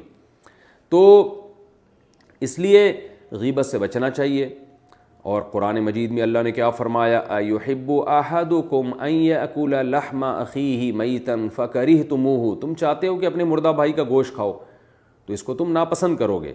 تو مردہ بھائی کا گوشت کھانا کیونکہ مردہ اپنا دفاع نہیں کر سکتا تو جس کی غیبت کی جا رہی ہے وہ موجود نہیں ہے وہ بھی بیچارہ اپنا دفاع نہیں کر سکتا تو اس لیے اللہ نے اس کو یوں حکم دیا ہے کہ ایسے جیسے مردہ کا گوشت کھانا باقی اگر غیبت ہو گئی ہے تو اس کی تلافی کا کیا طریقہ ہوگا تلافی کا ایک غلط طریقہ ہے ایک صحیح طریقہ ہے غلط طریقہ یہ ہے کہ آپ نے جس کی غیبت کی ہے اس کو جا کے آپ بتائیں کہ بھائی جان میں نے آپ کی غیبت کی ہے میں آپ سے معافی مانگتا ہوں اب اس کے دل میں یہ وسوسے آنا شروع ہو جائیں گے پتہ نہیں کیا غیبت کی ہے پتہ نہیں کیا کہا ہے اس نے اگر آپ بتا دیں یہ کہا ہے تو ایسا نہ ہو تیش میں آ کے آپ کے دو جڑ دے وہ پھر آپ سارا دن اس کی غیبتیں ہی کرتے پھریں گے پھر تو اور زیادہ تو اس لیے علماء کہتے ہیں جس کی غیبت کی ہے اس سے براہ راست جا کے یہ معافی مانگنا کہ میں نے آپ کی غیبت کی آپ معاف کر دیں یہ طریقہ غلط ہے اس سے نفرتیں اور زیادہ پھیلیں گی تو اس کا طریقہ یہ ہے کہ سب سے پہلے اللہ سے توبہ استغفار کی جائے کہ اللہ مجھے معاف کر دیں میں نے کسی مسلمان کی غیبت کی دوسری بات جس کی غیبت کی ہے اس کے لیے دعا کی جائے کہ اللہ میری اس غیبت کی وجہ سے تو میرے گناہ اس کو دینے کے بجائے یا میری نیکیاں اس کو دینے کے بجائے تو اپنے فضل سے اس کے گناہ معاف کر دے اور اس کو اپنے فضل سے نیکیاں دے دے دوسرا کام ہو گیا تیسرا کام یہ کہ غیبت کر کے آپ نے اس کی عزت کا جنازہ نکالا ہے لوگوں کے سامنے اس کو رسوا کیا ہے تو اب جو اس کی ذلت ہوئی ہے نا معاشرے میں اس کی تلافی کریں اس کی عزت بحال کریں لوگوں کے سامنے جا کے کہیں بھائی وہ جو میں نے اس کی برائی کی تھی پتہ نہیں یار اس کی حقیقت بھی ہے یا نہیں ہے واللہ عالم ہو سکتا ہے وہ غلط کہہ رہا ہوں مجھے غلط فہمی ہوئی ہو یا اس کی کسی اور طرح سے کوئی تعریف کر دیں کیونکہ غیبت کر کے آپ نے اس کی عزت میں کمی کی ہے تو اب اس کی تلافی یہی ہوگی کہ اس کی اس کی جو پہلے عزت تھی وہ بحال کر دی جائے تو اس طرح سے جو ہے وہ تلافی غیبت کی ہو سکتی ہے اور پھر بھی اگر یہ عادت نہ چھوٹے نا غیبت کی تو پھر صدقہ خیرات اپنے اوپر لازم کرنا چاہیے اور یہ ارادہ کرنا چاہیے کہ مجھ سے جب بھی غیبت ہوگی میں اتنے پیسے اللہ کی راہ میں صدقہ کروں گا زبیر خان قطر سے پوچھتے ہیں کہ کیا کھڑے ہو کر پیشاب کرنا جائز ہے اگر جائز ہے تو کن صورتوں میں جائز ہے جناب زبیر خان اس بارے میں ہمیں بہت ساری احادیث ملتی ہیں جن میں کھڑے ہو کر پیشاب کرنے سے منع کیا گیا ہے لیکن صنعت کے لحاظ سے ضعیف روایتیں ہیں جو بالکل بےغبار روایتیں ہیں وہ دو ہیں ایک تو بخاری کی حدیث ہے کہ حضرت حضیفہ بن یمان رضی اللہ عنہ سے روایت ہے کہ نبی صلی اللہ علیہ وسلم صبات تقومن فبال و توضع فبال قائمن و توضع کما قال کہ آپ صلی اللہ علیہ وسلم کہیں تشریف لے گئے اور کچرے کا ڈھیر وغیرہ تھا تو وہاں آپ صلی اللہ علیہ وسلم نے کھڑے ہو کر پیشاب کیا اس حدیث کی روشنی میں بعض علماء کی رائے یہ ہے کہ کھڑے ہو کر پیشاب کرنا بالکل جائز ہے اس میں کوئی گناہ نہیں ہے لیکن دوسری طرف حضرت عائشہ رضی اللہ تعالیٰ عنہ کی حدیث ہے وہ بھی صحیح حدیث ہے اس میں آتا ہے کہ آپ حضرت عائشہ فرماتی ہیں کہ من حد تک جو تمہیں یہ بتائے کہ نبی صلی اللہ علیہ وسلم نے کھڑے ہو کر پیشاب کیا ہے فلاں تو ہو اس کی تصدیق مت کرو یعنی اس کو جھوٹا قرار دو تو یہ دوسری حدیث ہے جس میں امی عائشہ فرماتی ہیں کہ آپ صلی اللہ علیہ وسلم کبھی کھڑے ہو کر پیشاب نہیں کرتے تھے بلکہ اگر کوئی کہے کہ آپ نے کھڑے ہو کر پیشاب کیا تو اس کا انکار کر دو تو حضرت حضیفہ والی حدیث سے پتہ چلتا ہے کہ بہرحال نبی نے یہ کام کیا ہے امی عائشہ تو چونکہ روز جو نبی صلی اللہ علیہ وسلم کا معمول دیکھ رہی ہیں اس کے حساب سے بتا رہی ہیں کہ نبی یہ کام نہیں کرتے تھے تو اس سے ہمیں پتہ چلتا ہے کہ آپ صلی اللہ علیہ وسلم کا جو عام معمول تھا وہ بیٹھ کے پیشاب کرنے کا تھا اور اس میں آپ صلی اللہ علیہ وسلم اتنی زیادہ تاکید سے اور اتنی پابندی سے بیٹھ کے پیشاب فرمائے کرتے تھے کہ امی عائشہ کو یہ گمان ہوا کہ یہ کبھی ہو ہی نہیں سکتا کہ نبی کھڑے ہو کر پیشاب کریں گے تبھی تو کہہ رہی ہیں کہ جو یہ کہتا ہے اس کا انکار کر دو تو اس سے پتہ چلتا ہے کہ اصل سنت اور اصل ادب یہی ہے کہ بیٹھ کے پیشاب کیا جائے ایک واقعہ ملتا ہے کہ کھڑے ہو کر پیشاب کیا تو کبھی بھی ایک واقعے کو اصول نہیں بنایا جاتا اصول ہمیشہ یعنی اصول اور ضابطہ وہاں سے اخذ کیا جاتا ہے جو عام معمول ہو تو ایک دفعہ آپ نے کھڑے ہو کر جو پیشاب کیا تو علماء اس کی وجوہات بیان کرتے ہیں بعض علماء کہتے ہیں ہو سکتا ہے وہاں پر بیٹھنے کی جگہ نہ ہو بعض نے کہا کہ ہو سکتا ہے آپ صلی اللہ علیہ وسلم کی کمر مبارک میں یا گھٹنے میں تکلیف ہو کوئی عذر ہو بعض نے یہ کہا کہ ایک بیماری ہے گھٹنوں کی یا کمر کی جس میں کھڑے ہو کر پیشاب کرنے سے فائدہ ہوتا ہے تو عین ممکن ہے آپ صلی اللہ علیہ وسلم بطور علاج کے کر رہے ہوں اور یہ بھی ممکن ہے کہ آپ صلی اللہ علیہ وسلم اس لیے کھڑے ہو کر کر رہے ہوں تاکہ لوگ کھڑے ہو کر پیشاب کو بالکل حرام نہ سمجھیں کیونکہ بعض دفعہ بیٹھنے کی جگہ نہیں ہوتی تو کھڑے ہو کر ہی پیشاب کرنا پڑتا ہے تو جو جمہور علماء ہیں ان کا موقف اس بارے میں یہ ہے کہ بیٹھ کے پیشاب کرنا سنت ہے ادب ہے اور کھڑے ہو کر پیشاب کرنا خلاف سنت ہے مکرو ہے ناپسندیدہ ہے کیونکہ آپ صلی اللہ علیہ وسلم کا یہ معمول نہیں تھا اور اگر کھڑے ہو کر پیشاب کرنے میں چھینٹے پڑنے کا اندیشہ ہو تو پھر تو یہ بالکل ناجائز ہے حرام ہے کیونکہ آپ صلی اللہ علیہ وسلم نے فرمایا من البول فعن فعن متا القبری منہ پیشاب سے کی چھینٹوں سے بچو یعنی پیشاب سے بچو اس لیے کہ اکثر عذاب قبر پیشاب کی وجہ سے ہوتا ہے تو خلاصہ کلام یہ ہے کہ کھڑے ہو کر پیشاب کرنا مکرو ہے ناپسندیدہ عمل ہے اصل سنت یہی ہے کہ بیٹھ کے پیشاب کیا جائے البتہ کھڑے ہو کر پیشاب کرنے کو حرام یا گناہ کبیرہ نہیں کہا جائے گا ناپسندیدہ مکرو کہا جائے گا اور اگر کوئی ضرورت ہو تو پھر بالکل جائز ہے جیسے بعض دفعہ واش روم میں بیٹھنے کی جگہ ہی نہیں ہوتی جب آپ کسی دوسرے کنٹری جاتے ہیں تو وہاں جگہ ہی نہیں ہوتی بعض دفعہ انسان جلدی میں ہوتا ہے واش روم کا دروازہ بند ہے تو اب اتنی دیر انتظار کرنا مشکل ہے تو پھر چلو وہیں کھڑے ہو کر پیشاب کر لیں انسان تو کوئی عذر ہے تو بالکل جائز ہے اور اگر کوئی عذر نہیں ہے تو پھر بہرحال مکرو ناپسندیدہ ہے یہ عمل باقی اس بارے میں اور بھی بہت ساری روایتیں حضرت عمر سے مروی ہے کہ میں جب سے اسلام لایا ہوں میں نے کھڑے ہو کر پیشاب نہیں کیا لیکن حضرت عمر سے ایک دفعہ کھڑے ہو کر پیشاب کرنے کی روایت بھی ملتی ہے تو باقی جو روایتیں ان میں دونوں طرح کی روایتیں ہمیں ملتی ہیں تو یہ دو حدیثیں بالکل غبار ہیں ایک کہ نبی صلی اللہ علیہ وسلم نے کھڑے ہو کر پیشاب کیا حضرت حضیفہ اس حدیث کے راوی ہیں لیکن ایک واقعہ ملتا ہے اور دوسرا امی عائشہ جو آپ کی زوجہ ہیں جو آپ کے حالات زیادہ جانتی ہیں وہ بتاتی ہیں کہ نبی صلی اللہ علیہ وسلم ایسا نہیں کرتے تھے تو اس لیے علماء نے دونوں میں تطبیق دی ہے اور تطبیق اسی طرح سے دی ہے کہ کبھی کسی عذر سے ہو جائے تو بالکل جائز ہے بلا عذر یہ کام ناپسندیدہ ہے مکرو ہے اچھا ہاں علامہ یوسف بنوری رحمۃ اللہ علیہ جو بنوری ٹاؤن کے بانی تھے انہوں نے ایک اور بات یہاں لکھی ہے کہ کھڑے ہو کر پیشاب کرنا جو ہے اس زمانے میں غیر مسلموں کا شعار بھی بن چکا ہے وہ بیٹھ کے نہیں کرتے پیشاب تو فرمایا کہ جو چیز لوگوں غیر مسلموں کا شعار بن جائے نا اس سے اجتناب اور زیادہ ضروری ہے تو مسلمان قوم ہمیشہ سے اسلاف سے لے کے آج تک کھڑے ہو کر پیشاب کو معیوب ہی سمجھتے رہے ہیں برا سمجھتے رہے ہیں اور ویسے بھی ایک عجیب سی ایک اس میں حیوانگی سی معلوم ہوتی ہے تو اس لیے انہوں نے فرمایا کہ یہ مسلم قوم کا شعار بھی ہے کہ بیٹھ کے پیشاب کرتے ہیں مسلمان تو جو چیز شعار بن جائے نا اس کی تاکید پھر اور زیادہ بن جاتی ہے اس میں چونکہ اگر آپ کھڑے ہو کر پیشاب کریں گے تو غیر مسلموں کی اس میں مشابہت بھی ہوگی تو اس لیے ادب تمیز اور سنت اور تہارت ان سب چیزوں کا تقاضا یہی ہے کہ بیٹھ کے پیشاب کیا جائے کھڑے ہو کر پیشاب نہ کیا جائے بچوں کو تنبی کرنی چاہیے اگر وہ واش روم میں کھڑے ہو کر پیشاب کرتے ہیں آج کل یہ چیزیں بالکل ہمارے معاشرے سے ختم ہوتی جا رہی ہیں بس ظاہری ادب و آداب رہ گئے ہیں تھینک یو وینک یو بات سے پہلے لگا دیتے ہیں لیکن میں دیکھ رہا ہوں ایئرپورٹ پہ کبھی جانا ہو تو بچے واش روم میں کھڑے ہو کر ہی پیشاب کر رہے ہوتے ہیں بڑی پڑھی لکھی فیملیز کے بچے ہوتے ہیں تو ان کو ادب سکھانا چاہیے اور خاص طور پر اس طرح پیشاب میں چھیٹے بہت پڑ رہی ہوتی ہیں ان کی باڈی پہ تو اس لیے افضل یہی ہے کہ آپ بیٹھ کر پیشاب کریں لیکن بہرحال حرام نہیں ہے کوئی کھڑے ہو کر پیشاب کر رہا ہو تو یہ نہیں کہا کہ اس پہ کوئی حرام ہونے کا یا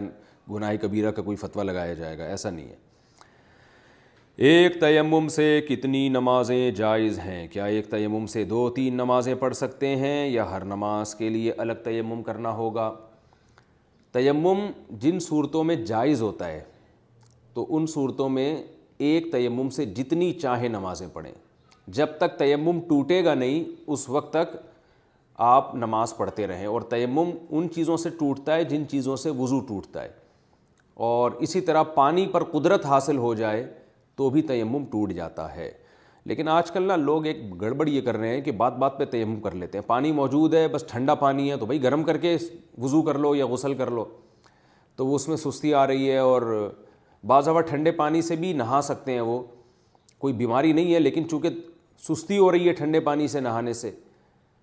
تو بھی تیمم کر لیتے ہیں تو ٹھنڈے پانی سے نہانے سے اگر واقعتاً بیمار ہونے کا خطرہ ہے پھر تو ٹھیک ہے تیمم کی گنجائش ہے لیکن اگر صرف سستی ہو رہی ہے بیمار ہونے کا خطرہ نہیں ہے تو پھر سستی کی وجہ سے آپ تیمم نہیں کر سکتے بغیر وضو قرآن پڑھنا کیا بغیر وضو کے قرآن پاک کی تلاوت کر سکتے ہیں ابو الفیض یو پی سے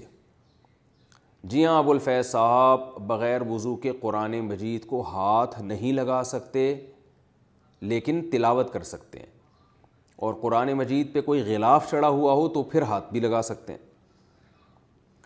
الکوہل اچھا غلاف میں یہ ضروری ہے کہ وہ قرآن سے بالکل الگ ہو اس کے اوپر جلد پہ نہ چڑھا ہوا ہو یعنی الگ سے چادر میں لپیٹا ہوا ہو نا جیسے چادر ہے آپ نے قرآن مجید پہ لپیٹ دی تو پھر اس چادر کو پکڑ سکتے ہیں آپ لیکن وہ جو غلاف جو اس کا حصہ بن جاتا ہے اور قرآن مجید کے جو دونوں جانب ہیں وہ غلاف کے اندر ڈال دی جاتی ہیں تو وہ بھی قرآن کا جز بن جاتا ہے پھر اس کو بھی بغیر وضوحات نہیں لگا سکتے الکوہل والا پرفیوم کیا استعمال کر سکتے ہیں کہتے ہیں جی الکوہل والے جتنے اسپرے اور پرفیوم ہیں کیا انہیں استعمال کر سکتے ہیں یا نہیں نیز اس سے نماز پر کوئی فرق پڑتا ہے یا نہیں نام ہی نہیں لکھا جی الکوہل والے جتنے بھی پرفیوم ہیں سب استعمال کر سکتے ہیں وہ الکوہل جو ناپاک ہے وہ صرف وہ الکوہل ہے جو کھجور یا انگور کی بنی ہوئی ہو تو آج کل الکوہل کوئی بھی کھجور یا انگور کی نہیں بنتی کیونکہ بہت مہنگی پڑتی ہے وہ تو عام الکحل جتنی بھی ہیں وہ کھجور انگور کے علاوہ چیزوں کی بنتی ہیں لہذا الکحل کا خارجی استعمال بالکل جائز ہے اس میں انشاءاللہ کوئی گناہ نہیں ہے لیڈیز ہیئر ڈریسر کا کام کرنا کیا لیڈیز ہیئر ڈریسر کا کام مرد کے لیے حلال ہے یا نہیں عبد الرحمن دہلی سے مرد کے لیے تو بالکل بھی حلال نہیں ہے کیونکہ خواتین آئیں گی ان کے سر کو دیکھے گا ان کے بالوں کو ہاتھ لگائے گا تو سب چیزیں ناجائز حرام ہیں عورت کے سر کے بالوں کا نامحرم سے بہت سخت پردہ ہے تو وہ جب ان بالوں کو کا پردہ ہے تو ان کو ان کو ہاتھ لگانا کہاں سے جائز ہو گیا البتہ خواتین یہ کام کر سکتی ہیں لیکن اس میں بھی پھر یہ ضروری ہے کہ غیر شریع بال نہ بنائیں ناپاکی کی حالت میں ناخن اور غیر ضروری بال کاٹنا میں نے سنا ہے کہ ناپاکی کی حالت میں ناخن کاٹنا اور غیر ضروری بال کاٹنا گناہ ہے اس بارے میں رہنمائی فرمائے کلیم اللہ صاحب راول پنڈی سے گناہ نہیں ہے بال بھی کاٹ سکتے ہیں ناخن بھی کاٹ سکتے ہیں البتہ بہتر یہ ہے کہ نہ کاٹے جائیں جب غسل کر لیں پھر کاٹیں تو بہتر یہ ہے افضل یہ ہے تو کوئی حلال و حرام کا مسئلہ نہیں ہے مستحب اور غیر مستحب کا مسئلہ ہے تو افضل یہی ہے کہ جب ناپاکی کی حالت میں آپ ہوں تو بال بھی نہ کاٹیں ناخن بھی نہ کاٹیں جب غسل کر لیں تو پھر اس کے بعد کاٹیں تقدیر کی کتنی قسمیں ہیں اچھا بعض دفعہ یہ بھی ہوتا ہے کہ غیر ضروری بال کاٹنے کے لیے غسل کرنے کے بجائے ان بالوں پر پانی ڈال دیا جائے نا تو بھی ٹھیک ہے پھر بھی کاٹ سکتے ہیں جیسے غسل سے پہلے کسی نے غیر ضروری بال کاٹنے ہیں تو ان بالوں پہ پانی ڈال دیں تو بہت سے فقہ کہتے ہیں کہ جنابت کا اثر اس سے زائل ہو جائے گا تو پھر اس کے بعد آپ وہ بال کاٹنے ہیں تو بھی ٹھیک ہے یعنی پورا غسل کرنا ضروری نہیں ہے بس اتنے حصے کو پانی پہنچا کے بھی بال یا ناخن کاٹے جا سکتے ہیں تقدیر کی کتنی قسمیں ہیں تقدیر کی کتنی قسمیں ہیں اور اس کی تفصیل بتا دیں کاشان صاحب کراچی سے تقدیر کی دو قسمیں ہیں ایک کو تقدیر معلق کہا جاتا ہے اور ایک کو تقدیر مبرم معلق کا مطلب یہ ہوتا ہے کہ جی لٹکی ہوئی اللہ میاں نے لکھا ہوا ہوتا ہے کہ یہ شخص بیمار ہوگا اور بیماری میں مر جائے گا اور لیکن اگر اس نے دعا مانگی صدقات و خیرات کیے تو میں اس کی بیماری کو ختم کر دوں گا اور اس کی عمر کو بڑھا دوں گا یہ تقدیر معلق ہے اور تقدیر مبرم جس کو پکی تقدیر کہا جاتا ہے اس میں یہ لکھا ہوتا ہے کہ چونکہ اللہ کے علم میں یہ بات ہے کہ یہ بیماری میں دعا مانگے گا صدقات و خیرات کرے گا علاج کرے گا لہذا بیماری ختم ہو جائے گی اور عمر اس کی لمبی ہوگی تو جو معلق تقدیر ہے نا وہ معلق ہوتی ہے کہ یہ کام کیا تو ہوگا یہ کام نہیں کیا تو یہ نہیں ہوگا اور جو مبرم ہے اس میں یہ بھی لکھا ہوتا ہے کہ یہ شخص یہ کام کرے گا کہ نہیں کرے گا کیونکہ اللہ کے علم میں پہلے سے ہوتا ہے تو معلق تقدیر وہ دعاؤں سے بھی ٹل جاتی ہے اسباب اختیار کرنے سے بھی ٹل جاتی ہے لیکن جو مبرم ہے وہ اللہ کے علم کا نام ہے اللہ کو پتہ ہوتا ہے کہ یہ اسباب اختیار کرے گا یا نہیں کرے گا تو وہ پہلے سے تو وہ کبھی نہیں ٹلتی کیونکہ اس میں سب چیزیں لکھی ہوئی ہیں تو معلق جو ہے نا ٹلتی رہتی ہے اور ہم تقدیر معلق ہی کو دیکھ کر کام کر رہے ہوتے ہیں ایسا لگ رہا ہوتا ہے کہ یہ مریض ہے یہ مر جائے گا بیچارہ بیماری سے لیکن ہم اس کے لیے دعائیں مانگ رہے ہوتے ہیں کہ شاید اصل تقدیر میں لکھا ہوگی یہ دعائیں مانگے گا تو یہ بیماری ٹل جائے گی تو ہمیں اس مبرم کا بالکل بھی نہیں پتہ ہے وہ اللہ کے علم کا نام ہے اور وہ کبھی بھی چینج نہیں ہو سکتی جو اس میں سب کچھ ہے اس میں یہ ہے کہ یہ اچھے عمل کرے گا لہذا جنت میں جائے گا یہ برے عمل کرے گا لہذا جہنم میں جائے گا اور جو مبر معلق ہے اس میں لکھا ہوتا ہے کہ یہ چونکہ یہ جہنم میں جائے گا بشرطے کہ مرنے سے پہلے توبہ نہ کر لے تو وہ لٹکی ہوئی چیز ہوتی ہے مختلف کاموں کے ساتھ معلق ہوتی ہے وہ کہ یہ ہو گیا تو یوں ہوگا یہ نہیں ہوا تو یوں نہیں ہوگا تو ان یعنی دو باتوں میں سے ایک ہوگا کہ اس نے یہ کام کر لیا تو پھر یوں ہوگا یہ کام نہیں کیا تو پھر یوں ہوگا تو یہ لٹکی ہوئی ہوتی ہے تقدیر خدا حافظ کہنا کیسا ہے خدا حافظ کہنا کیسا ہے اس کا جواب دینا کیسا ہے محمد سلمان صاحب انڈیا سے خدا حافظ کا مطلب اللہ تمہارا نگہبان ہو تو بالکل جائز ہے جیسے فی امان اللہ عربی میں کہتے ہیں اللہ کی حفظ و امان میں رہو تو بالکل جائز ہے دعا ہے یہ اصل میں تو کسی سے جاتے ہوئے دعائیں دینا کسی بھی الفاظ کے ساتھ دعائیں دی جا سکتی ہیں نہ اللہ کی طرف سے پابندی ہے نہ گورنمنٹ کی طرف سے اس پہ کوئی پابندی ہے تو ناجائز ہونے کی جب تک دلیل نہیں ہوگی تو اس دعا کو جائز ہی کہا جائے گا کوئی بھی دعا دی جا سکتی ہے تو ہاں یہ کہہ سکتے ہیں کہ خدا کا لفظ استعمال کرنا تو بہتر تو یہی ہے کہ اللہ کا لفظ استعمال کیا جائے لیکن خدا بھی جائز ہے کیونکہ خدا فارسی میں گاڈ کو کہا جاتا ہے گاڈ انگلش میں خدا کو کہا جاتا ہے تو کوئی بھی معبود اس کے لیے عربی کا لفظ استعمال کرنا ضروری نہیں ہے معبود جو ہے نا عربی کا لفظ ہے جس کی عبادت کی جائے تو معبود کا لفظ بھی ٹھیک ہے گاڈ کا لفظ بھی ٹھیک ہے خدا کا لفظ بھی ٹھیک ہے کسی بھی زبان کا کوئی بھی لفظ ہوگا وہ ٹھیک ہے تو اللہ کو کسی بھی لفظ سے تعبیر کیا جا سکتا ہے ہاں اللہ کا جو نام ہے اللہ یعنی خدا تو ایک صفاتی نام ہے نا اور اللہ جو ہے اس کا عالمی نام ہے صفات کا مطلب یہ ہوتا ہے ایک آدمی بہادر ہے نام اس کا وسیم بھائی ہے لیکن آپ اس کو اس کی صفت کی وجہ سے بہادر خان یا بہادر علی کہتے ہو یا بہادر کہتے ہو تو یہ بھی ٹھیک ہے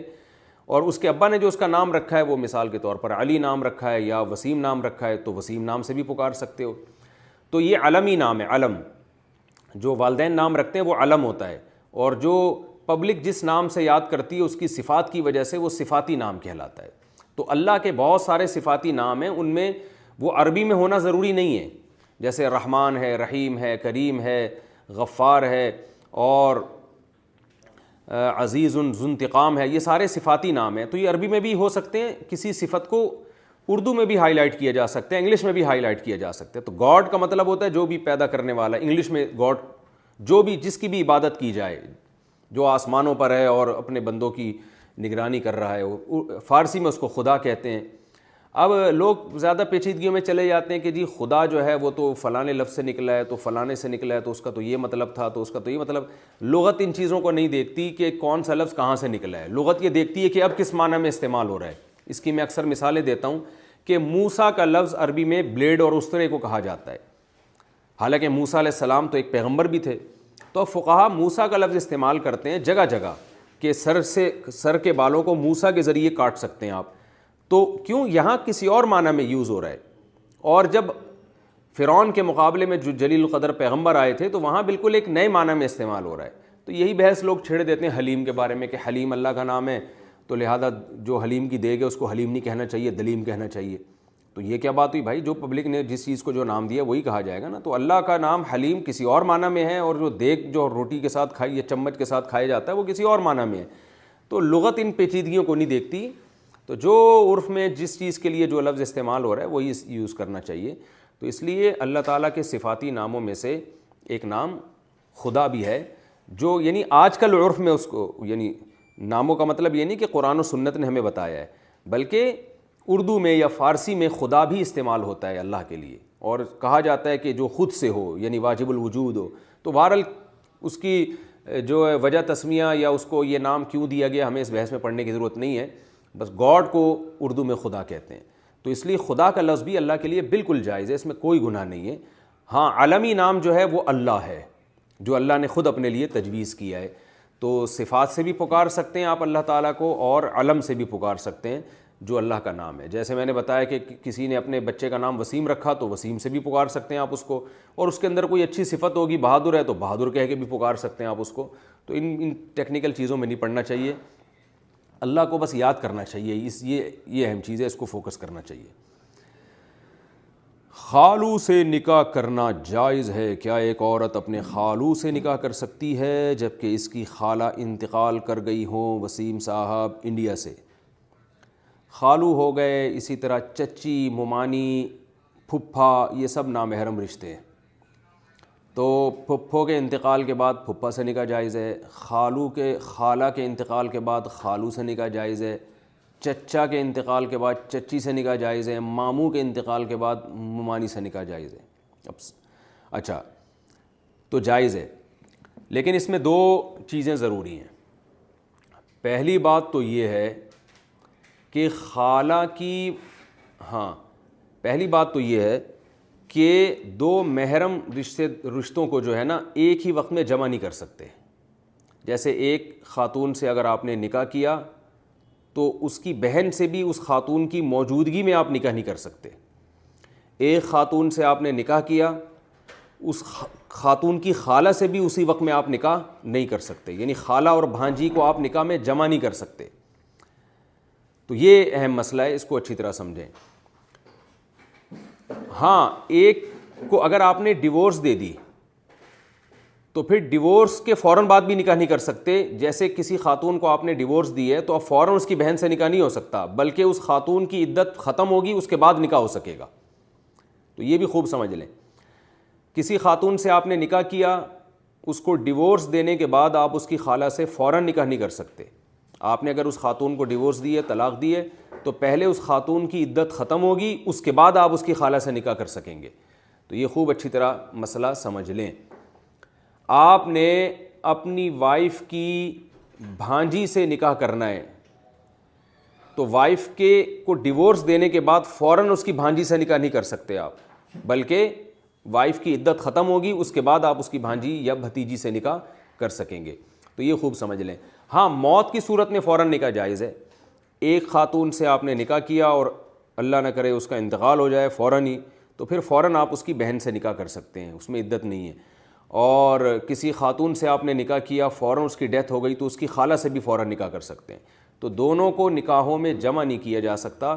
اور عدت کے دوران بھی نکاح نہیں کیا جا سکتا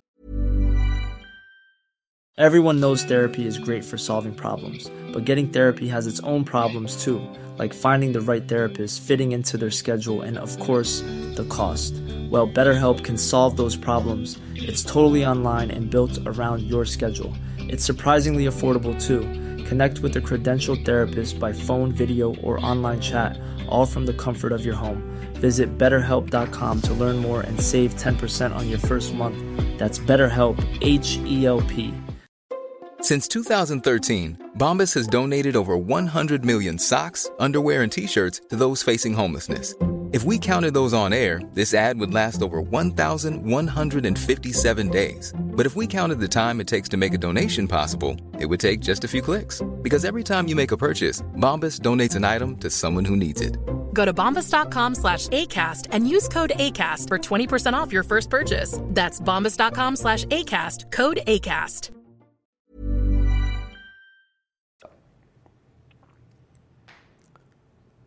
فجر کے بعد سونا منع ہے یہ مسئلہ میں اس سے پہلے والے ایپیسوڈ میں بہت ڈیٹیل سے بیان کر چکا ہوں سلا سلا کا سلا رحمی کیسے ہوتی ہے سلا رحمی کسے کہتے ہیں کیا رشتہ داروں کی معمولی مدد کرنا بھی سلا رحمی ہے ماریا صاحبہ انڈیا سے سلا کا معنی ہوتا ہے جوڑنا وصل سے نکلا یہ لفظ وصل ہم کہتے ہیں نا فلاں کا وصال ہو گیا یعنی وہ جڑ گئے اللہ میاں سے تو مجھے پارسل موصول ہوا ہے کہتے ہیں نا یعنی مجھ تک پہنچ گیا ہے مجھ سے مل گیا ہے تو وصل کا معنی ہوتا ہے ملنا سلا اسی سے نکلا ہے رحم رشتہ داروں کو کہا جاتا ہے تو رحمی یہ نسبت کیا ہے رشتہ داری کو جوڑنا تو سلا رحمی کسے کہتے ہیں سلا رحمی رشتہ داروں کے ساتھ ایسا سلوک کرنا ہے جس سے وہ آپ سے جڑے رہیں اس کو کہتے ہیں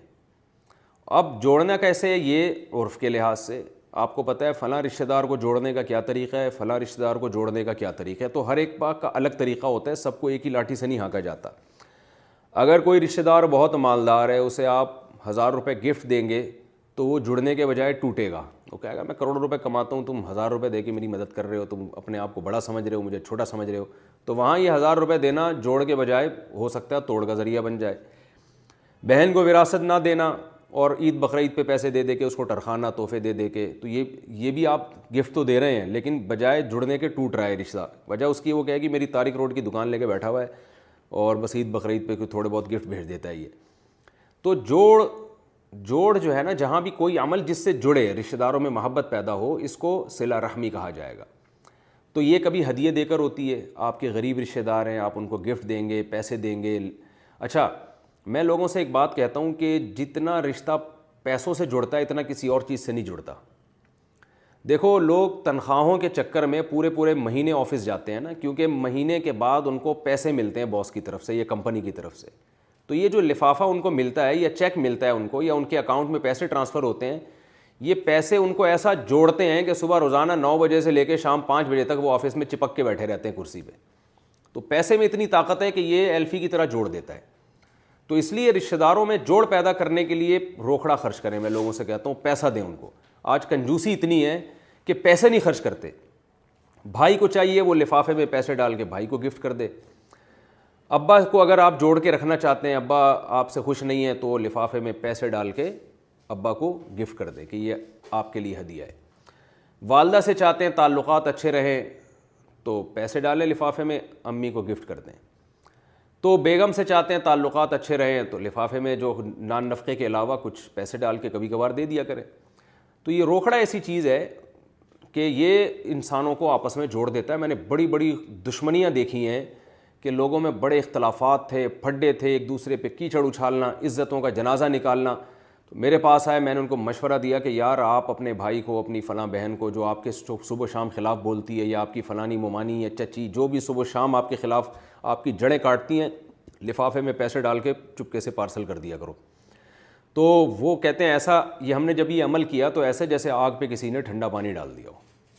تو اس لیے سب سے زیادہ جو چیز انسان کو جوڑتی ہے وہ ہے ہدیہ اور ہدیے میں بھی پیسہ آپ صلی اللہ علیہ وسلم نے فرمایا تہادو تحابو ایک دوسرے کو گفٹ دیا کرو اس سے آپس میں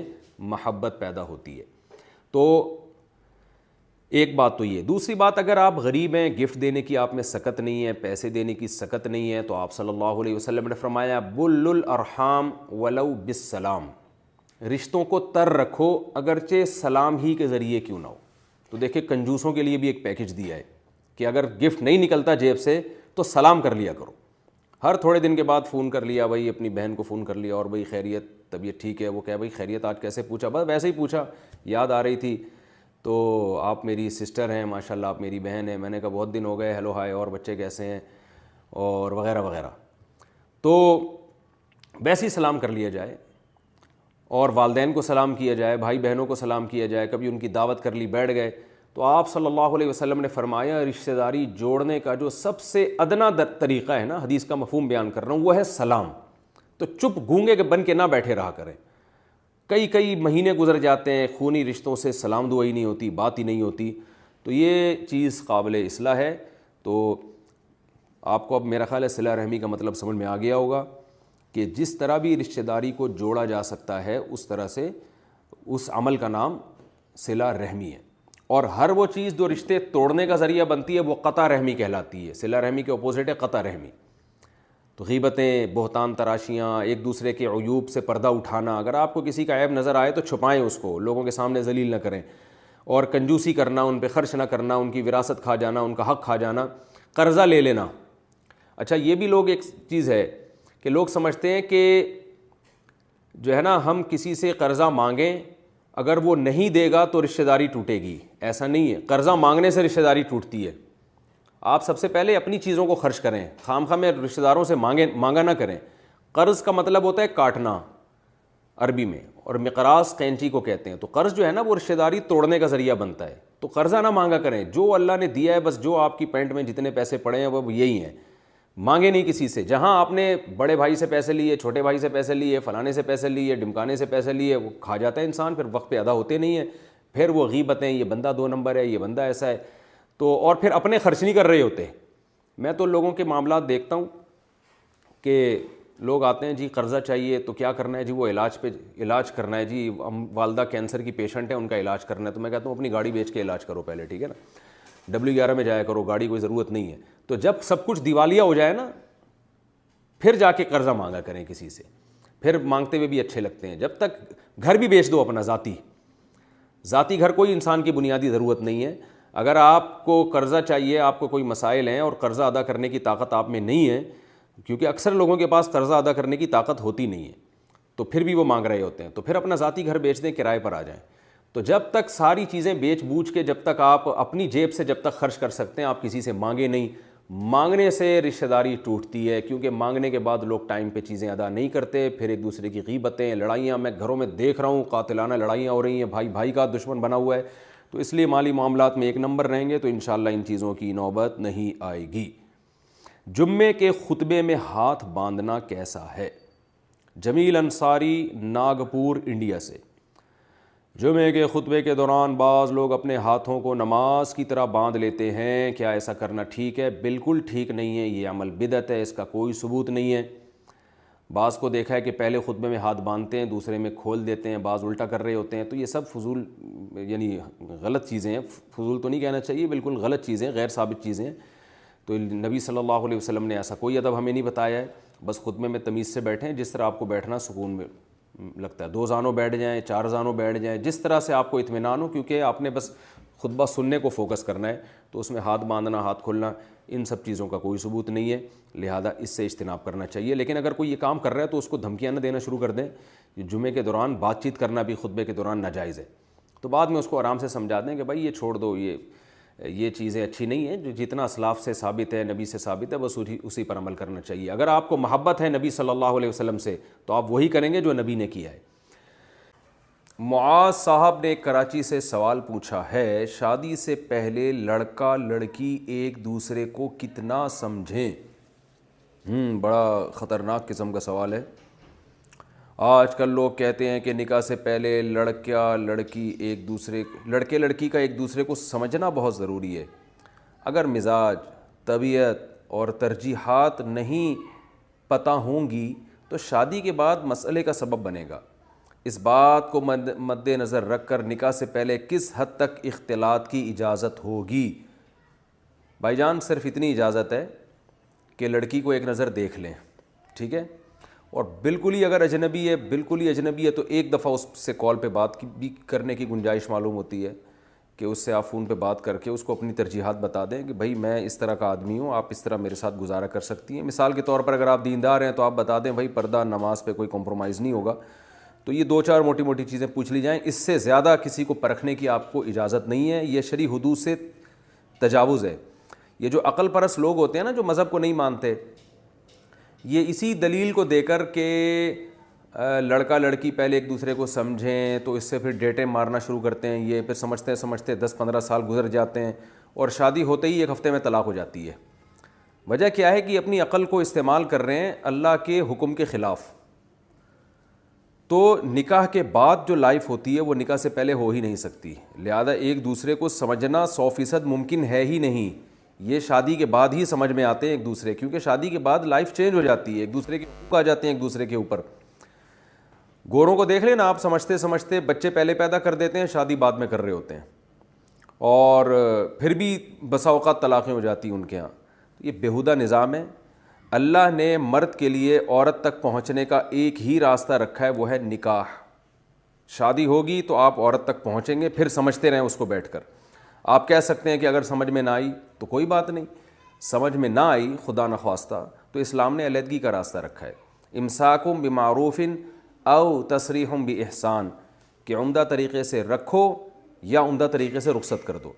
نکاح سے پہلے سمجھنا ممکن نہیں ہے موٹی دو چار چیزیں تو موٹی موٹی سمجھی جا سکتی ہیں شکل و صورت دیکھی جا سکتی ہے بہت اتنا دیکھا جا سکتا ہے کہ بھئی یہ پردے نماز کی پابند ہے یا نہیں ہے یہ جو آپ کی ترجیحات ہیں دو چار چیزیں بس اس سے زیادہ پاسبل نہیں ہے اگر آپ اس سے زیادہ فری ہونے کی کوشش کرتے ہیں جو کہ ہمارے لبرلز لوگ کر رہے ہیں تو اس کے بڑے بھیانک نتائج نکلیں گے بسا اوقات ایسا ہوتا ہے اس کے نقصانات کہ مرد کا بہت جلدی دل عورت سے بھر جاتا ہے وہ سمجھنے سمجھنے میں بہت قریب جا چکا ہوتا ہے شہوت اللہ نے دونوں میں رکھی ہے ڈیٹیں مارنے کے چکر میں ان میں زنا بھی ہوتا ہے بسا اوقات ایک دوسرے سے ناجائز تعلقات بھی ہوتے ہیں اور پھر ایک دوسرے سے بدگمانیاں بھی پیدا ہو جاتی ہیں اور رشتے ویسے ہی اکثر ٹوٹ جاتے ہیں اس سے اور لڑکیاں ترستی ہیں بیچاری مرد جو ہے نا جیسے دیکھ مرد کیا کرتا ہے کہ جیسے قربانی کا جانور آپ لینے کے لیے جاتے ہیں نا منڈی میں تو درجنوں بکرے دیکھنے کے بعد آپ ایک بکرے پہ ہاتھ رکھتے ہیں کہ یہ مجھے سمجھ میں آ رہا ہے تو مرد بھی کھیلتا ہے عورتوں سے درجنوں سینکڑوں لڑکیوں سے دوستیاں کرتا رہے گا مزے اڑاتا رہے گا کچھ نہ کچھ تو اتنی تو فون پہ میں تو لگانے کے مزے اڑائی گئی نا وہ اور سو ڈیڑھ سو کو چیک کرنے کے بعد جو ہے نا اس کے بعد جا کے کسی ایک پر اس کا دل آتا ہے اور پھر اس میں بھی پھر دل بھر جاتا ہے کیونکہ اتنی لڑکیاں چیکنگ کے دوران اس نے دیکھ چک دیکھ چکا ہوتا ہے کہ اب اس کو اپنی والی اچھی نہیں لگتی کیونکہ جب اس کے نکاح میں کوئی عورت آتی ہے نا تو وہ آٹھ پچیس تیس لڑکیاں پہلے سے اس کے ذہن میں بیٹھی ہوئی ہوتی ہیں پھر وہ شادی کے بعد بھی کمپیئر کرتا رہتا ہے کہ یار وہ والی ایسی تھی اس میں یہ خوبی تھی اس میں یہ خوبی تھی تو اسلام نے ان بےودگیوں کے دروازے بند کر دیے ہیں اسلام کہتا ہے آپ کی زندگی میں کوئی عورت آئے گی تو وہ یا تو مکمل آئے گی یا مکمل آپ کی زندگی سے خارج ہوگی درمیانی راستہ اسلام نے رکھا ہی نہیں ہے تو مکمل عورت آپ کی زندگی میں آئے گی اور ایک ہی دفعہ میں آئے گی اس کے بعد آپ کے پاس وہی ہے آپ کی بیوی اور آپ کے دماغ میں خیالات نہیں ہوں گے کہ وہ کیسی تھی تو وہ کیسی تھی تو وہ کیسی تھی بھئی آپ کو ایک ہی دفعہ میں عورت ملی ہے اب آپ اس کی قدر کریں گے تو اسلام نے کہا ہے اگر اس سے نہیں بنتی تو آرام سے اس کو ڈیورس دے دو محبت کے ساتھ ہاں یہ ضرور ہے کہ نہیں بننے کا مطلب کیا ہے نہیں بننے کا مطلب یہ نہیں ہے جو آج کل لوگوں نے لیا ہوا ہے کہ بس ذرا ذرا سی باتوں پہ طلاقیں دے دینا بلکہ نہیں بننے کا مطلب یہ ہے جو قرآن نے پورا ایک پروسیس بیان کیا ہے کہ آپ نے لڑکی کو ایک نظر دیکھ لیا کوئی بالکل ہی اجنبی لوگ ہیں کسی کے اخلاق کا اور ترجیحات کا بالکل علم نہیں ہے تو موٹے موٹے چند سوالات اس سے آپ نے پوچھ لیے اس کے بعد جب آپ اس سے نکاح کریں گے تو قرآن کہتا ہے کہ نبی صلی اللہ علیہ وسلم نے بھی فرمایا قرآن نے بھی کہا کہ عاشر ہن بالمعروف کہ اب ان کے ساتھ اچھا سلوک کرو فعن کا تو تمہیں بہت سی چیزیں اپنی زوجہ کی پسند نہیں آئیں گی تو اللہ نے اس میں یہ نہیں فرمایا کہ بس پسند نہ آئے تو چھوڑ دو فرمایا فا آسان تک رہو شعی اں ویج اللہ فی خیرن کثیرہ عین ممکن ہے تمہیں اس میں کچھ باتیں پسند نہ آئیں تو یہ بھی سوچا کرو کہ بہت سی خوبیاں بھی اس کے اندر ہوں گی اور ان ناپسندیدہ باتوں میں ہی کچھ چیزیں اللہ نے تمہارے لیے خیر کی رکھ دی ہوں گی اس سے تمہیں اچھی اولاد مل سکتی ہے اور بہت کچھ ہو سکتا ہے اس بہت ساری خیریں بھی ہوں گی اس کے اندر تو ان خیروں کا سوچ کر طلاق سے بچو اور اچھا سلوک کرو اور نبی صلی اللہ علیہ وسلم نے بھی فرمایا کہ ان المرۃ خلقت من ضن و ان من اعلی من آ اعلیٰ کہ اللہ نے عورت کو ایک پسلی سے پیدا کیا ہے اور وہ مکمل صحیح نہیں ہو سکتی لہذا تم اگر اس سے فائدہ اٹھانا چاہتے ہو تو اسی طرح فائدہ اٹھاؤ اور اگر تم اس کو مکمل سیدھا کرنے کی کوشش کرو گے اور اپنی ترجیحات میں ہی لگی رہو گے تو پھر طلاق تک نوبت پہنچے گی اور اس طلاق کو اللہ کے رسول نے ناپسند کیا ہے تو بالکل ہی ناقابل برداشت صورتحال ہو رہی ہو تو پھر اسلام نے طلاق کا راستہ رکھا ہے پھر اس میں بجائے لڑائی جھگڑے کے آرام سے بیٹھ کر جیسے آٹے میں سے بال نکالا جاتا ہے اس طرح سے بیٹھ کر آرام سے علیحدگی اختیار کی جائے عورت کو اس کا حق دے دیا جائے اور وہ کہیں اور عدت کے بعد شادی کر سکتی ہے لیکن ہمارے معاشرے میں ان احکام پر عمل نہیں ہوتا جو ہے وہ بعض علاقوں میں طلاق کو اتنا معیوب سمجھ سمجھا جاتا ہے کہ دونوں میں نہیں بن رہی سر پھٹول رہے ہیں ایک دوسرے کا لیکن نہیں جی جڑ کے ہی رہنا ہے کیونکہ رشتے آسمانوں پہ بنتے ہیں یہ بھی غلط ہے اور بعض جگہوں پہ معمولی معمولی باتوں پہ علیحدگی اختیار کر لی جاتی ہے یہ بھی غلط ہے تو اسلام کو فالو کریں یاد رکھو گھوم پھر کر آپ نے آنا اسلام ہی کی طرف ہے یہ جو لبرلزم کی طرف دنیا جا رہی ہے نا یہ تباہی کی طرف جا رہی ہے انڈیا کے حالات دیکھ لیں نا آپ مذہب نہیں ہے نا ان کی عدالتوں میں مذہب نہیں ہے تو مذہب نہ ہونے کا نتیجہ کیا ہے جو ہے وہ ہومو سیس کو پروموٹ کیا جا رہا ہے یہ پروموٹ ہو گیا پھر تو جو شادیاں ہو رہی ہیں وہ بھی نہیں ہوں گی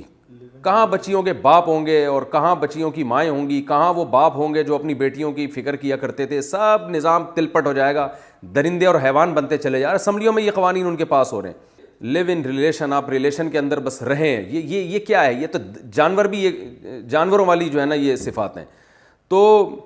گدے گھوڑے یہ کام کرتے ہیں جو انڈیا میں اور یورپ کے کلچر میں جو جو چیز پروموٹ ہو رہی ہے تو سب نظام تلپٹ ہو جائے گا تو ہمیں اللہ نے اسلام دیا ہے بھائی ہم ان لوگوں کی طرف نہیں جا سکتے ہمیں اللہ نے اسلام دیا ہے اسلام کہتا ہے کہ لڑکی کو شادی سے پہلے آپ ایک نظر دیکھ سکتے ہو اور یعنی بہت ضرورت اگر ہے بالکل ہی اجنبی لوگ ہیں تو ایک آدھ دفعہ اس سے بات بھی کی جا سکتی ہے بس اس کے بعد آپ کو جب مل گئی بیوی نکاح ہو گیا تو قرآن کہہ رہا ہے اب اس کو برداشت کرو تھوڑی بہت خامیاں ہیں وہ ہر جگہ ہوتی ہیں ہر گھر میں ہوتی ہیں گھر بسانے والے اللہ کو پسند ہیں گھر توڑنے والے اللہ کو پسند نہیں ہیں برداشت کرو دنیا مسافر خانہ ہے کتنے لوگ ہیں کتنے علماء ہیں جنہوں نے بد اخلاق عورت کو برداشت کیا تو اللہ نے ان کو بہت نوازا اور اگر ناقابل برداشت معاملہ ہو رہا ہے تو پھر اسلام یہ بھی کہتا ہے کہ بھئی جیسے رشتے آسمانوں پہ بنتے ہیں ٹوٹتے بھی آسمانوں پہ ہیں تو کوئی ایسی بات نہیں ہے فہمسا کم بھی معروف ان او تصریح بحسان اللہ نے فرمایا عمدہ طریقے سے رکھو نہیں تو تمیز سے علیحدگی اختیار کرو زیادہ ایک دوسرے پہ الزامات لگانا فہوش اور مار دھاڑ اور کرسیاں اٹھا اٹھا کے مارنا اور ایک دوسرے کے بھائیوں کو گالیاں دینا سالوں کو برا بلا کہنا سالوں کا آ کے بہنوئیوں کو پیٹنا یہ جاہلوں والی جانوروں والی ایک صفات ہیں تو نہیں رہ سکتے تمیز سے علیحدگی اختیار کرو لوگ کہتے ہیں بچوں کا کیا ہوگا تو کوئی بات نہیں بچوں کا کچھ بھی نہیں ہوگا بچے ماں کے پاس رہیں گے جب تک چھوٹے ہیں اور باپ سے ہر ہفتے ملا کریں گے اور جب تھوڑے بڑے ہو جائیں گے تو باپ کے پاس رہیں گے اور ماں سے روزانہ ملا کریں گے یا ہر ہفتے ملا کریں گے آپس میں کمپرومائز کر لیں جیسے عرب معاشرے میں آج بھی ایسا ہوتا ہے اور سوتیلے بچوں کو بھی لوگ لے کے پالتے ہیں طلاق یافتہ عورت سے شادی کر لیتے ہیں چلو بھائی وہ اپنے والے بچے بھی یہاں لے آؤ میں اپنوں کے ساتھ تو میں بھی پال لوں گا باپ ان کا وہی ہے لیکن رہیں گے ماں کی وجہ سے میرے پاس رہیں گے تو یہ کچھ بھی نہیں ہے اتنے بڑا مسئلہ نہیں ہے جتنا ہمارے معاشرے نے اس کو بنا لیا ہے تو تمیز سے ہر کام آرام سے ہو سکتا ہے اس کو بہت بڑا ایشو نہ بنایا تمیز سے رہیں نہیں تو تمیز سے علیحدگی اختیار کریں میں ایسے گھروں کو جانتا ہوں ساس بہو کی لڑائیوں کی وجہ سے خودکشیاں ہو رہی ہیں تو بھائی جب یہ نوبت آ رہی ہے میں لوگوں سے کہتا ہوں بھائی بیوی کو الگ گھر لے کے دے دو وہاں رکھو نہیں جی وہ مائیں دودھ نہیں بخشتی ہیں اور باپ یہ نہیں او بھائی جان دنیا مسافر خانہ ہے تو نہیں بن رہی گھروں میں لڑائیاں ہو رہی ہیں چھورے نکل رہے ہیں گالی گلوچ ہو رہے ہیں تمیز سے الگ الگ بیٹے سے بولو بھائی تو بیگم کے ساتھ وہاں رہے ہم وہیں آگے مل لیا کریں گے تجھ سے تو تمیز سے کیوں نہیں ہو رہا ہر آدمی اپنی رائے تھوپنے کی کوشش میں کیوں لگا ہوا ہے تو یہ کلچر کو بالکل بھی پروموٹ نہیں کرنا یہ جو ایک دوسرے کو جانچنے کا طریقہ آج کل ایجاد کر لیا ہے نا کہ کئی کئی مہینوں تک ایک دوسرے کو سمجھنے میں لگے رہتے ہیں یہ یہ بہت بڑی خدا کی نافرمانی ہے اور یہ بے عقلی کی باتیں ہیں اور مشاہدہ اس پر گواہ ہے کہ یہ غلط ہے میں ملیشیا میں تھا مجھے ایک ہمارے دوست نے بتایا کہ مجھے یہاں رشتہ ہی نہیں مل رہا وہ پاکستانی تھے اور ماشاء اللہ دیندار تھے تبلیغ میں بہت وقت لگا ہوا تھا ان کا میں نے کہا کیوں نہیں مل رہا کہہ رہے جس لڑکی کو نکاح کا پیغام بھیجتا ہوں نا وہ کہتی ہے پہلے مجھ سے دوستی لگاؤ میں تمہیں سمجھوں گی اور کہتے ہیں پانچ پانچ سال کم بہت سمجھتے رہتے ہیں ایک دوسرے کو اور اس سمجھنے سمجھنے میں ذنا بھی بہت کثرت سے ہوتا ہے اور کہتے ہیں ان کم بختوں کی سب کی بات نہیں کر رہا ملیشیا میں سارے ایک جیسے نہیں ہوتے لیکن جو جن جو ہوتے ہیں ان کی بات کر رہا ہوں کم بختوں کو پانچ پانچ سال سمجھنے کے بعد ان کم بختوں سے شادیاں ہوتی ہیں تو پھر طلاق ہو جاتی ہے کیونکہ وہ لڑکی نے پانچ سال آپ کو اگر سمجھائے تو پانچ سال کسی اور آدمی کو بھی سمجھ کے بیٹھی ہوئی ہوتی ہے وہ دس آدمی اس نے اپنی زندگی میں دیکھے ہوتے ہیں تو وہ کہاں سمجھ میں آئے گا اس کے یہ بےحودگی ہے جو ہمارے معاشرے میں رائج ہو رہی ہے ایمان والے لوگ جن کی اللہ نے قرآن میں صفات بیان کی ہیں ان کی صفات میں ہے یا غزو من ابصارہم وہ اپنی نظروں کو جھکاتے ہیں اللہ علی ازواجہم او ما ملکت ایمانہم وہ کسی عورت کی طرف نہیں جاتے جب تک کہ اس کو بیوی نہ بنا لیں وہ بیوی نہ بنا لے تو اس سے فری ہونے کی کوشش نہیں کرتے تو آج کل جو لڑکیوں سے ٹیلی فون پہ فری ہوا جا رہا ہے گپیں ماری جا رہی ہیں کہہ کے ہنسیاں اور جناب پھر ایزی لوڈ کے نام پہ اور جو بےحودگی ہو رہی ہے اور ڈیٹنگ پوائنٹ بنے ہوئے ہیں مختلف جگہ اور صرف لیبل یہ ہوتا ہے کہ ہم سمجھنے کی کوشش میں لگے ہوئے ہیں تو بھائی یہ حرام کاریاں ہیں خدا کے غذاب سے اور غضب سے ڈرو اس سے ہمارا کلچر تباہ ہو رہا ہے بے حیائی پیدا ہو رہی ہے جس کو نام کانفیڈنس کا دیا جا رہا ہے بےحد ان کی یعنی ان کی نظروں میں شرم ختم ہو رہی ہے بیس بیس بندے جس عورت نے دیکھ لی ہوں شادی سے پہلے تو وہ کیا اپنے شوہر سے وفا کرے گی میں مانتا ہوں کہ سب ایک جیسی نہیں ہوتی لیکن حیا جب عورت میں ختم ہو گئی نا تو وہ شوہر سے وفا نہیں کرے گی تو پہلے تو یہ ہوتا تھا کہ بھائی ڈولی آئی ہے تو کھٹولی جائے گی ماں باپ بیٹیوں کو گھر سے رخصت کر کے کہتے تھے ڈولی میں بٹھا کے بھیج رہے ہیں اب جنازے کی چارپائی اٹھ کے جائے گی یعنی بیوی کو کہا جاتا تھا عورت کو کہا جاتا تھا بیٹی کو کہا جاتا تھا اپنے شور سے وفا کرنی ہے اس کی کڑوی کسیلی باتوں کو برداشت کرنا ہے اب جس لڑکی کو بوائے فرینڈ کی لت پڑ گئی نا تو شور کی کڑوی کسیلی برداشت نہیں کرے گی پھر وہ کہے گی وہ جو ستار تھا نا وہ تو بڑے اچھے انداز سے بات کیا کرتا تھا وسیم نے تو اتنا خرچ کیا کلیم نے تو ایسا میرے اوپر جو ہے نا وہ اتنے بڑے بڑے باتیں کیا میں ایسے خواتین کے حالات بھی جانتا ہوں کہ ان کے بوائے فرینڈ تھے اب جب ان کی شادی ہوئی ہے نا تو ان کو اپنا بوائے فرینڈ یاد آ رہا ہے کہ میرے میاں نے تو مجھے کرائے پہ گھر لے کے دیا ہے میرا بوائے فرینڈ تو مجھ سے وعدہ کیا کرتا تھا کہ تم مجھ سے شادی کرو تو میں تمہیں وہ دو فلور کا پورا بنگلہ دوں گا تو اب ان کو وہ پرانی یادیں آ رہی ہیں تو میرے سامنے ایسا کیس آیا میں نے کہا پھر اسی بوائے فرینڈ سے شادی کر لینی تھی کہہ رہے نہیں وہ یہ والا مجھے جو ہے نا زیادہ اچھا لگا تھا اس کی ترجیحات جو تھیں وہ اس کی ترجیحات کچھ اور ٹائپ کی لگی تھیں تو اس سے دوستی ہو گئی یہ بھی بوائے فرینڈ بن گیا تھا تو کمپیئر جب کیا تو یہ والا زیادہ اچھا لگ رہا تھا لیکن یہ والا شادی سے پہلے زیادہ اچھا لگ رہا تھا شادی کے بعد اب وہ والا زیادہ اچھا لگ رہا ہے کیا بےحودگی ہے یہ تو اس لیے معاشرے میں اس کلچر کو بالکل ختم کرنا چاہیے افسوس اس پر ہوتا ہے کہ مائیں اپنی بیٹیوں کو بوائے فرینڈ بنانا خود سکھا رہی ہیں تاکہ ان کی شادی ہو جائے تو یاد رکھو یہ بوائے فرینڈ بنانا جب سیکھ گئی نا تو شادی تو ہوگی مگر کامیاب شادی نہیں ہوگی پہلے شادیاں ہوتی تھیں تو شوہر اگر دو دو سال بھی سعودی عرب میں جاب کرتا تھا اسے اپنی بیوی پہ شبہ نہیں ہوتا تھا اسے پتا تھا کہ میری بیوی میری ہے میں پانچ سال بعد آؤں گھر دو سال بعد آؤں ایک سال بعد آؤں یہ کسی کی طرف آنکھ اٹھا کے نہیں دیکھے گی لیکن اس گرل فرینڈ بوائے فرینڈ اور ایک دوسرے کو سمجھنے والا جو کلچر ہے اس نے معاشرے کو اس سطح پہ لا کے کھڑا کر دیا ہے کہ اگر مر تین دن کے لیے بھی گھر سے باہر جاتا ہے نا اسے اپنی بیوی پہ شبہات شروع ہو جاتے ہیں کہ یار پتہ نہیں جیسے میری بیس گرل فرینڈ تھی تو اس کے بھی پندرہ بیس بوائے فرینڈ ہوں گے ایسا نہ ہو کہ میرے گھر سے نکلتے ہی محترمہ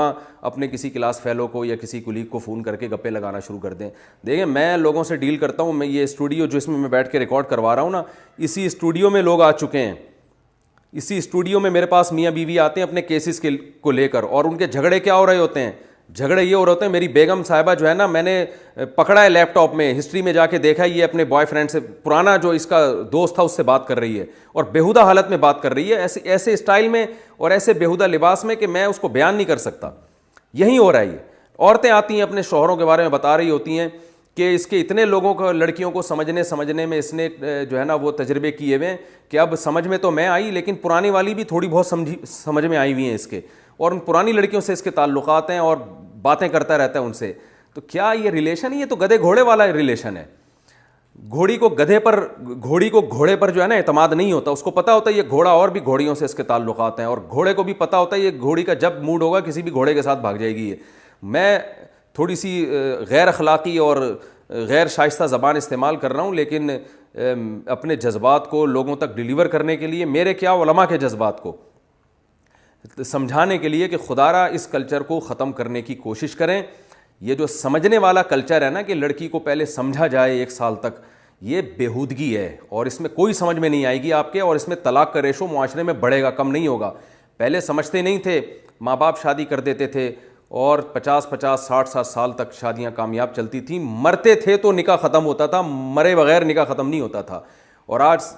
ڈیٹنگ پوائنٹ بنے ہوئی ہیں جگہ بہت ساری جگہیں اور ٹیلی فون پہ باتیں ہو رہی ہیں اور ملیشیا کی میں نے آپ کے سامنے مثال دی پانچ پانچ دس دس سال سمجھتے ہیں اور شادی کے بعد پھر نہ شوہر کو بیوی پہ اعتماد نہ عورت کو شوہر پہ اور عورت اتنی بولڈ ہو چکی ہوتی ہے اتنی جو ہے وہ اس میں ایک قسم کی فرونیت پیدا ہو چکی ہوتی ہے اتنا کانفیڈنس پیدا ہو چکا ہوتا ہے جو اصل میں بے حیائی پیدا ہوئی ہوتی ہے اس کی طبیعت میں کہ وہ شوہر سے وفا نہیں کرتی تو ہمارا کلچر بہت پیارا ہے خدا را اس کو بگاڑنے کی کوشش نہ کریں لڑکی جوان ہوتی ہے اس نے کبھی اپنی زندگی میں باپ اور بھائی کے علاوہ مرد نہیں دیکھے ہوتے یہاں سے رخصت ہو کے شوہر کے گھر میں جاتی ہے اس کی زندگی میں نیا مرد جو آتا ہے اس کا شوہر ہوتا ہے وہ سمجھتی ہے کہ میرے لیے سب کچھ یہی ہے اس سے وفا کرتی ہے اس سے محبت کرتی ہے اور اس پہ فخر کرتی ہے شوہر نے جو صحیح دیندار گھرانے ہیں ان میں مرد نے کبھی کسی عورت کی طرف آنکھ اٹھا کے نہیں دیکھا ہوتا اسے اپنی ماں ملی ہوتی ہے یا اپنی بہنیں ملی ہوتی ہیں ان پہ پاکیزہ نظر ڈالتا ہے وہ اور اس کی زندگی میں ایک لڑکی آتی ہے جو بیوی بن کے آتی ہے اس سے پھر صحیح معنوں میں وہ عشق کرتا ہے محبت کرتا ہے اسے پتہ ہے میرے لیے اللہ نے اسی کو بنایا ہے تو یہی کلچر ہے جس کو اسلام معاشرے میں پروموٹ کرنا چاہتا ہے اگر آپ مسلمان ہو تو آؤ اس طرف نہیں ہو تو پھر قرآن کے الفاظ ہیں تمت فعن مسیرہ کو ملنار مزے اڑاؤ آنا تم نے جہنم کی آگ کی طرف ہے یہ خوب اچھی طرح سے سمجھ لیں کہ اللہ نہیں چھوڑے گا اللہ نے جو کھلایا پلایا اور اتنی نعمتیں دی ہیں نا یہ اس لیے نہیں دی ہیں کہ اللہ کے حکام کی دھجیاں اڑائی جائیں آپ اڑا لیں مزے اور میں لوگوں سے کہتا ہوں پھر تھوڑے مزے کیوں اڑا رہے ہو ایسے مزے اڑاؤ نا جیسے گورا مزے اڑاتا ہے گورا گورا تو چالیس پینتالیس سال تک سمجھتے سمجھتے اس کے حرامی بچے بھی پیدا ہو چکے ہوتے ہیں درجنوں کے حساب سے اور پھر اس کے بعد جا کے کہیں وہ شادی کر کے وفا کرتا ہے پھر وہ کہ میری صرف یہی بیوی ہے تو پھر یہ کریں نا آپ پھر یہ کیا گھٹن والی زندگی ادھر ڈیٹ مار دی ادھر ڈیٹ مار لیا آپ نے بیٹھ کے ایک پچ پانچ سو کا ایزی لوڈ کرا دیا اور چھپ چھپ کے باتیں کر رہے ہیں پھر جب مزے ہی اڑانے ہیں تو پھر وہ اڑائیں جو نائٹ کلبوں میں انگورا مزے اڑا رہا ہے تو صحیح طرح سے مزے اڑائیں قرآن تو یہی کہہ رہا ہے تمتا اڑا لو طبیعت سے مزے اڑا لو فعین نہ النار آنا تم نے جہنم کی آگ کی طرف ہے اللہ نہیں چھوڑے گا تو اس لیے اپنی جان پر رحم کریں اس کلچر کو ختم کریں جو ہمارے معاشرے میں آ رہا ہے اچھا بھائی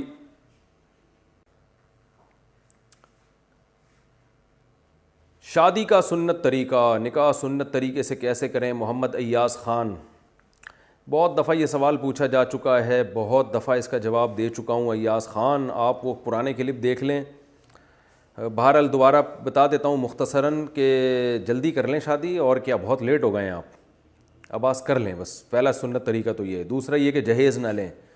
تیسری بات یہ کہ بارات کو نہ بلائیں لڑکی والوں کی طرف سے کھانا وانا نہیں ہوتا یعنی برات میں نہ جائیں بلکہ لڑکی والوں کو بولیں کہ مسجد میں نکاح پڑھاؤ چار چھ آدمی اپنی طرف سے لے آؤ اور نکاح پڑھا کے پتلی گلی سے واپس نکل جاؤ اور شام کو دلہن یا تو خود پہنچا دو یا ہم آ کے اس کو تمیز سے اپنے ساتھ گاڑی میں بٹھا کے لے جائیں گے میری طرف ہماری طرف سے دو چار افراد آئیں گے اور دو چار خواتین ہوں گی ان کے لیے چائے پانی کا انتظام ہو جائے تو کوئی حرج نہیں ہے کھانے کا ٹائم ہو تو کھانا بھی کھا سکتے ہیں وہ برات نہیں ہوگی وہ چند افراد ہوں گے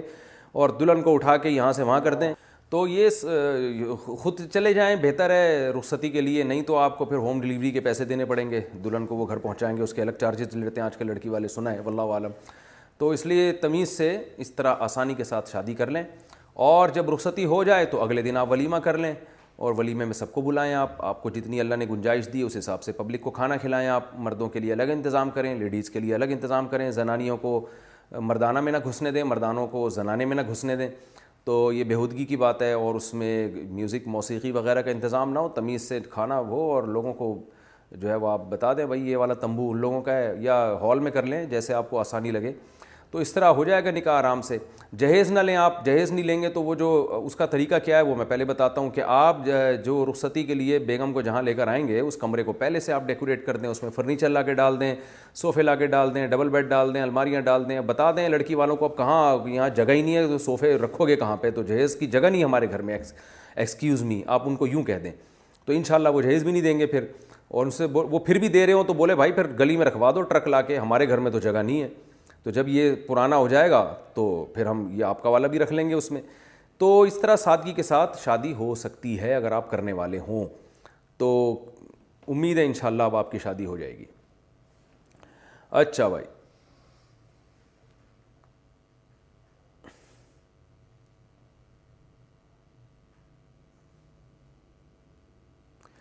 فقہ اور حدیث کے امام کون ہیں امیر المؤمنین فی الحدیث کسے کہتے ہیں نیز یعنی امام بخاری رحمہ اللہ تعالیٰ اور امام ابو حنیفہ رحمہ اللہ میں افضل مقام کس کا ہے مکرم اویس مہاراشتر امیر المؤمنین فی الحدیث امام بخاری رحمہ اللہ تعالیٰ کو کہا جاتا ہے کیونکہ آپ نے حدیث پہ بہت کام کیا اور آپ کے فضائل مشہور و معروف ہیں رہا یہ کہ امام بخاری کا درجہ بلند ہے یہ امام ابو حنیفہ کا تو امام حنیفہ تو تابعین میں سے امام بخاری تو بہت بعد میں آئے ہیں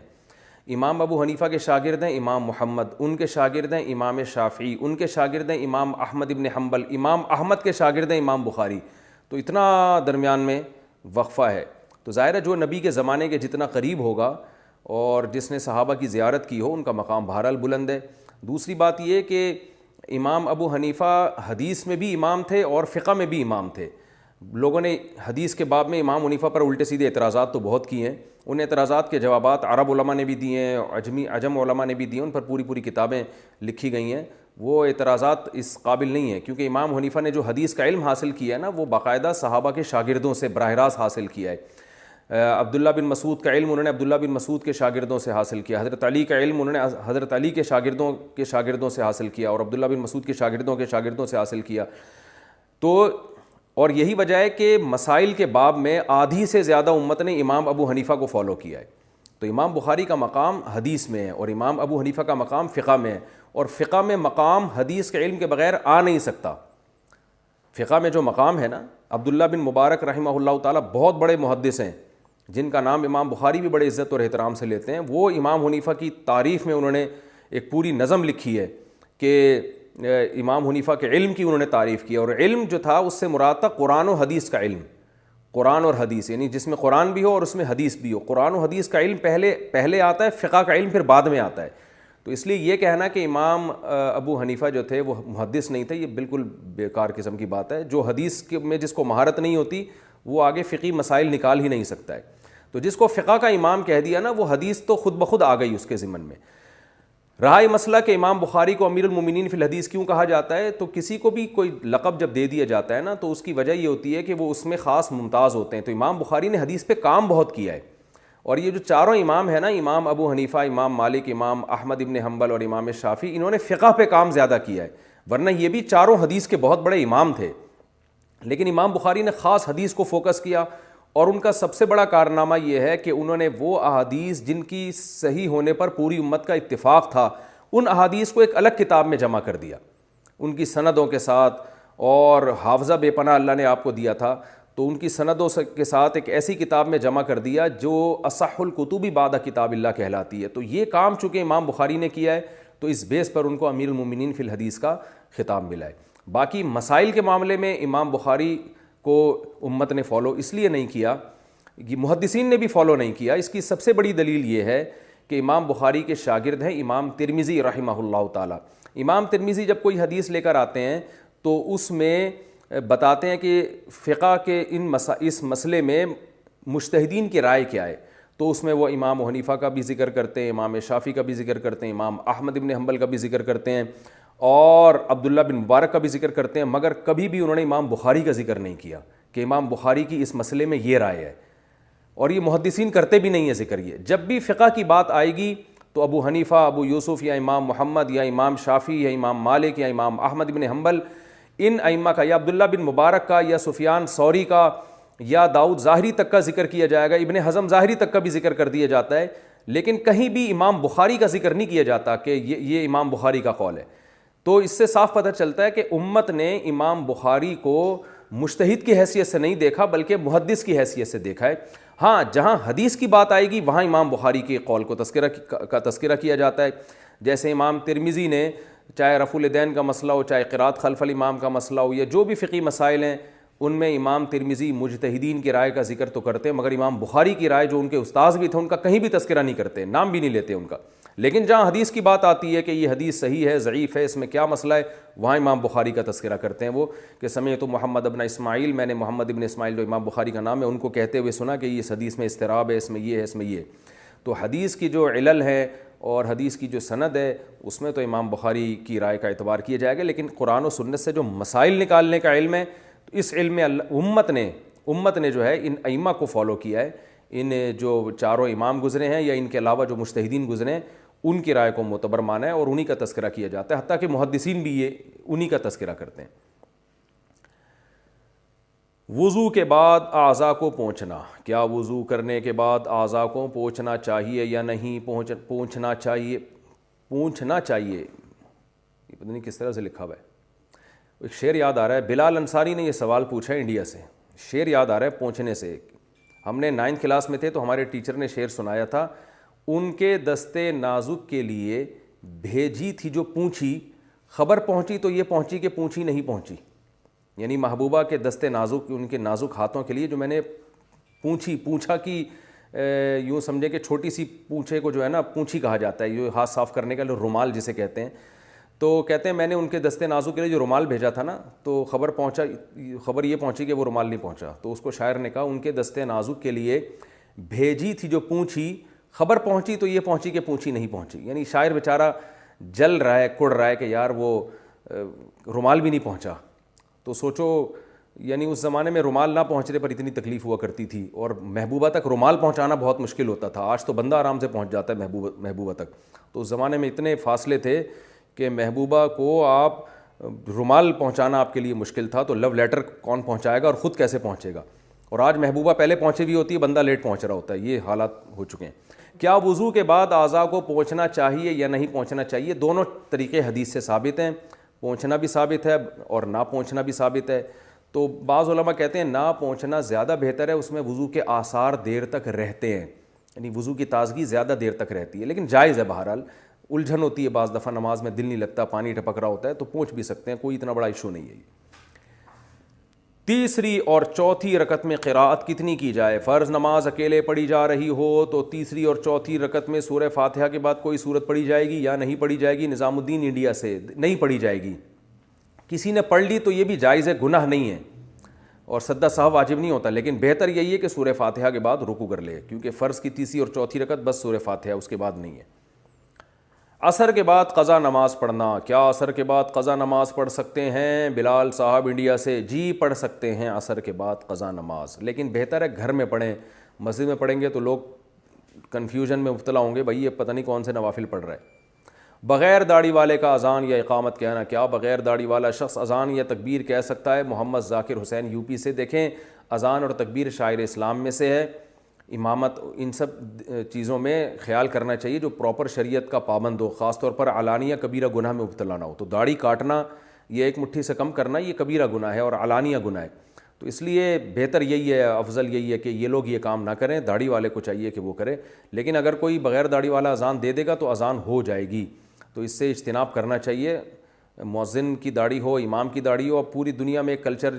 چل پڑا ہے کہ امام بغیر داڑھی کے آ رہے ہیں جو صدیوں میں چودہ سو سال میں ایسا نہیں ہوا ہوگا لیکن اب وہی جیسے یہود و نصارہ میں پہلے پادریوں کی بڑی بڑی داڑیاں ہوتی تھیں عیسائیوں نے داڑیاں چھوٹی کر کر کے وہ بھی بالکل ہی کلین شیو ہونے لگے ہیں اب عیسائیوں کے پادری حضرت عیسیٰ کا چہرہ ان کو اب سمجھ میں نہیں آتا تو یہودی داڑھی والے رہ گئے ہیں بس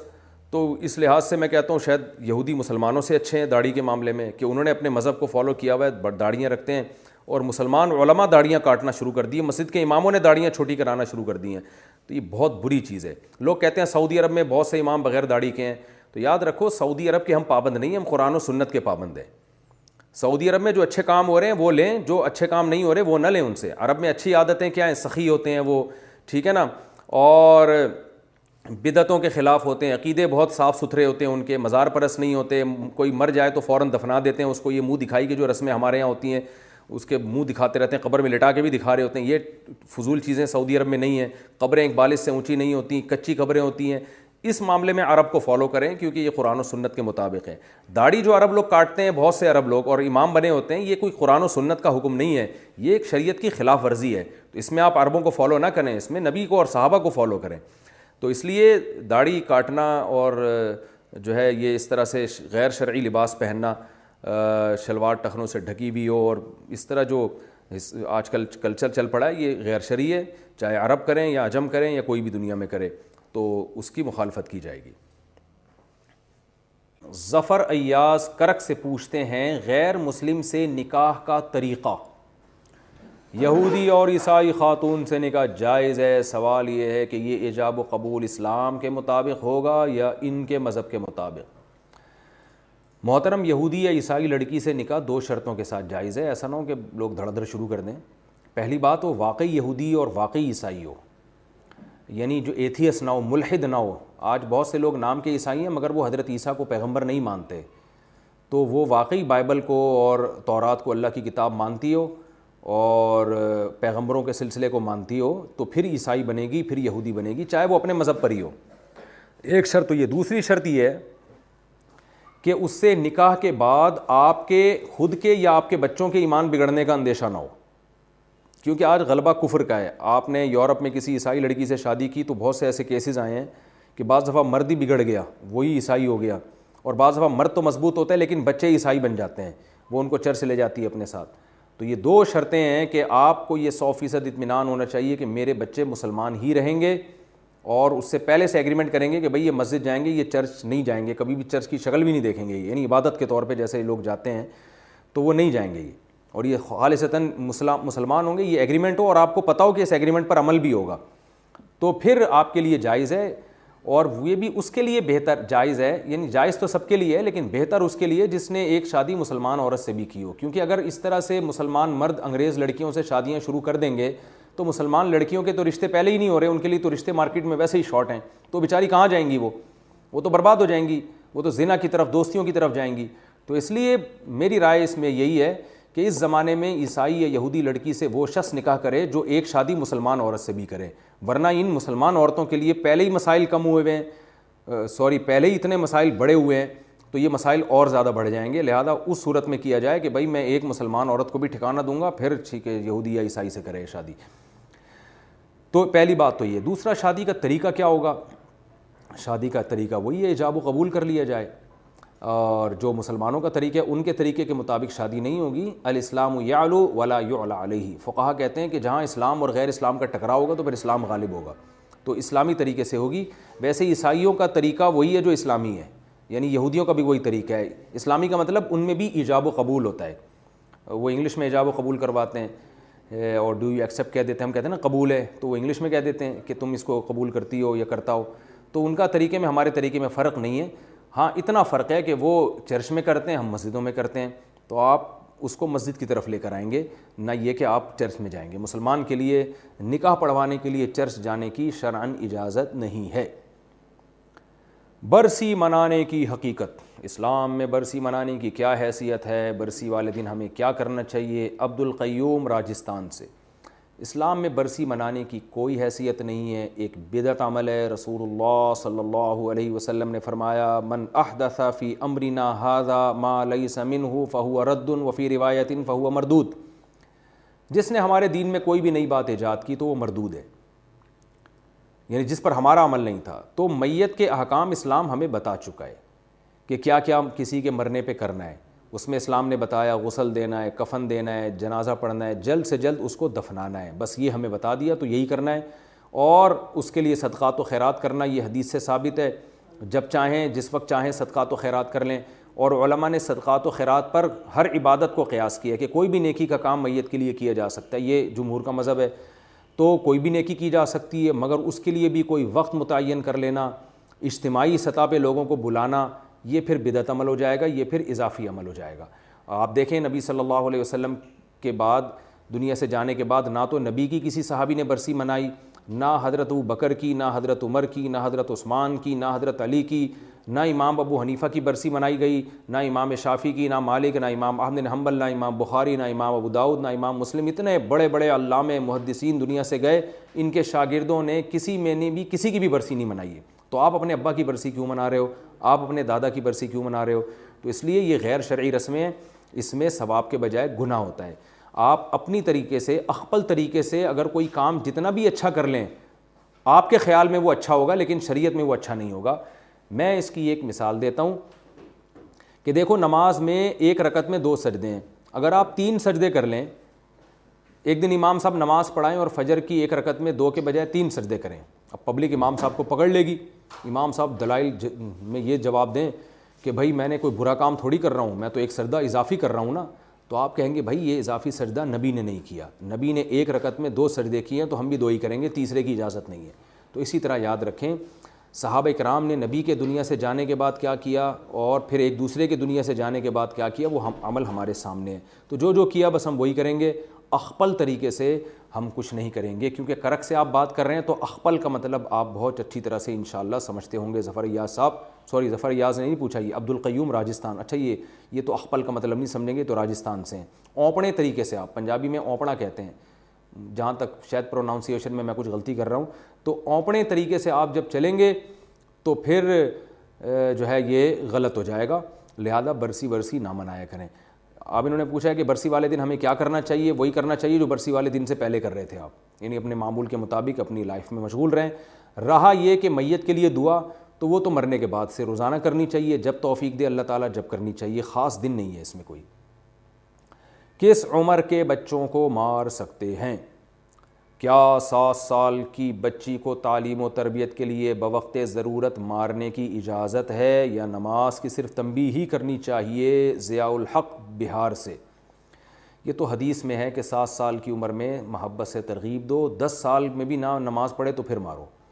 تو سات سال میں نہیں مار سکتے نماز پہ سات سال میں محبت سے سمجھاتے رہیں اس کو نصیحت کرتے رہیں گھر میں تعلیم کا انتظام کریں فضائل کی تعلیم کا اور دس سال میں بھی اگر وہ باز نہ آئے تو پھر مار سکتے ہیں لیکن وہ بھی اعتدال سے ایسا نہ ہو جانوروں کی طرح پیٹنا نہ شروع کر دیں بہت اعتدال سے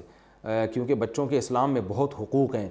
تو ایسا نہیں ہے کہ والدین ان پہ بہت زیادہ سختی کرنا شروع کر دیں تو اعتدال کے ساتھ ان پہ ہاتھ اٹھانے کی اجازت ہے اور صرف نماز کے معاملے میں نہیں باقی معاملات میں بھی تو اس میں اسلام یورپ کے کلچر کو نہیں مانتا کہ جس میں بچے کو ماری نہیں سکتے آپ کسی سے اس میں بچے بگڑ جاتے ہیں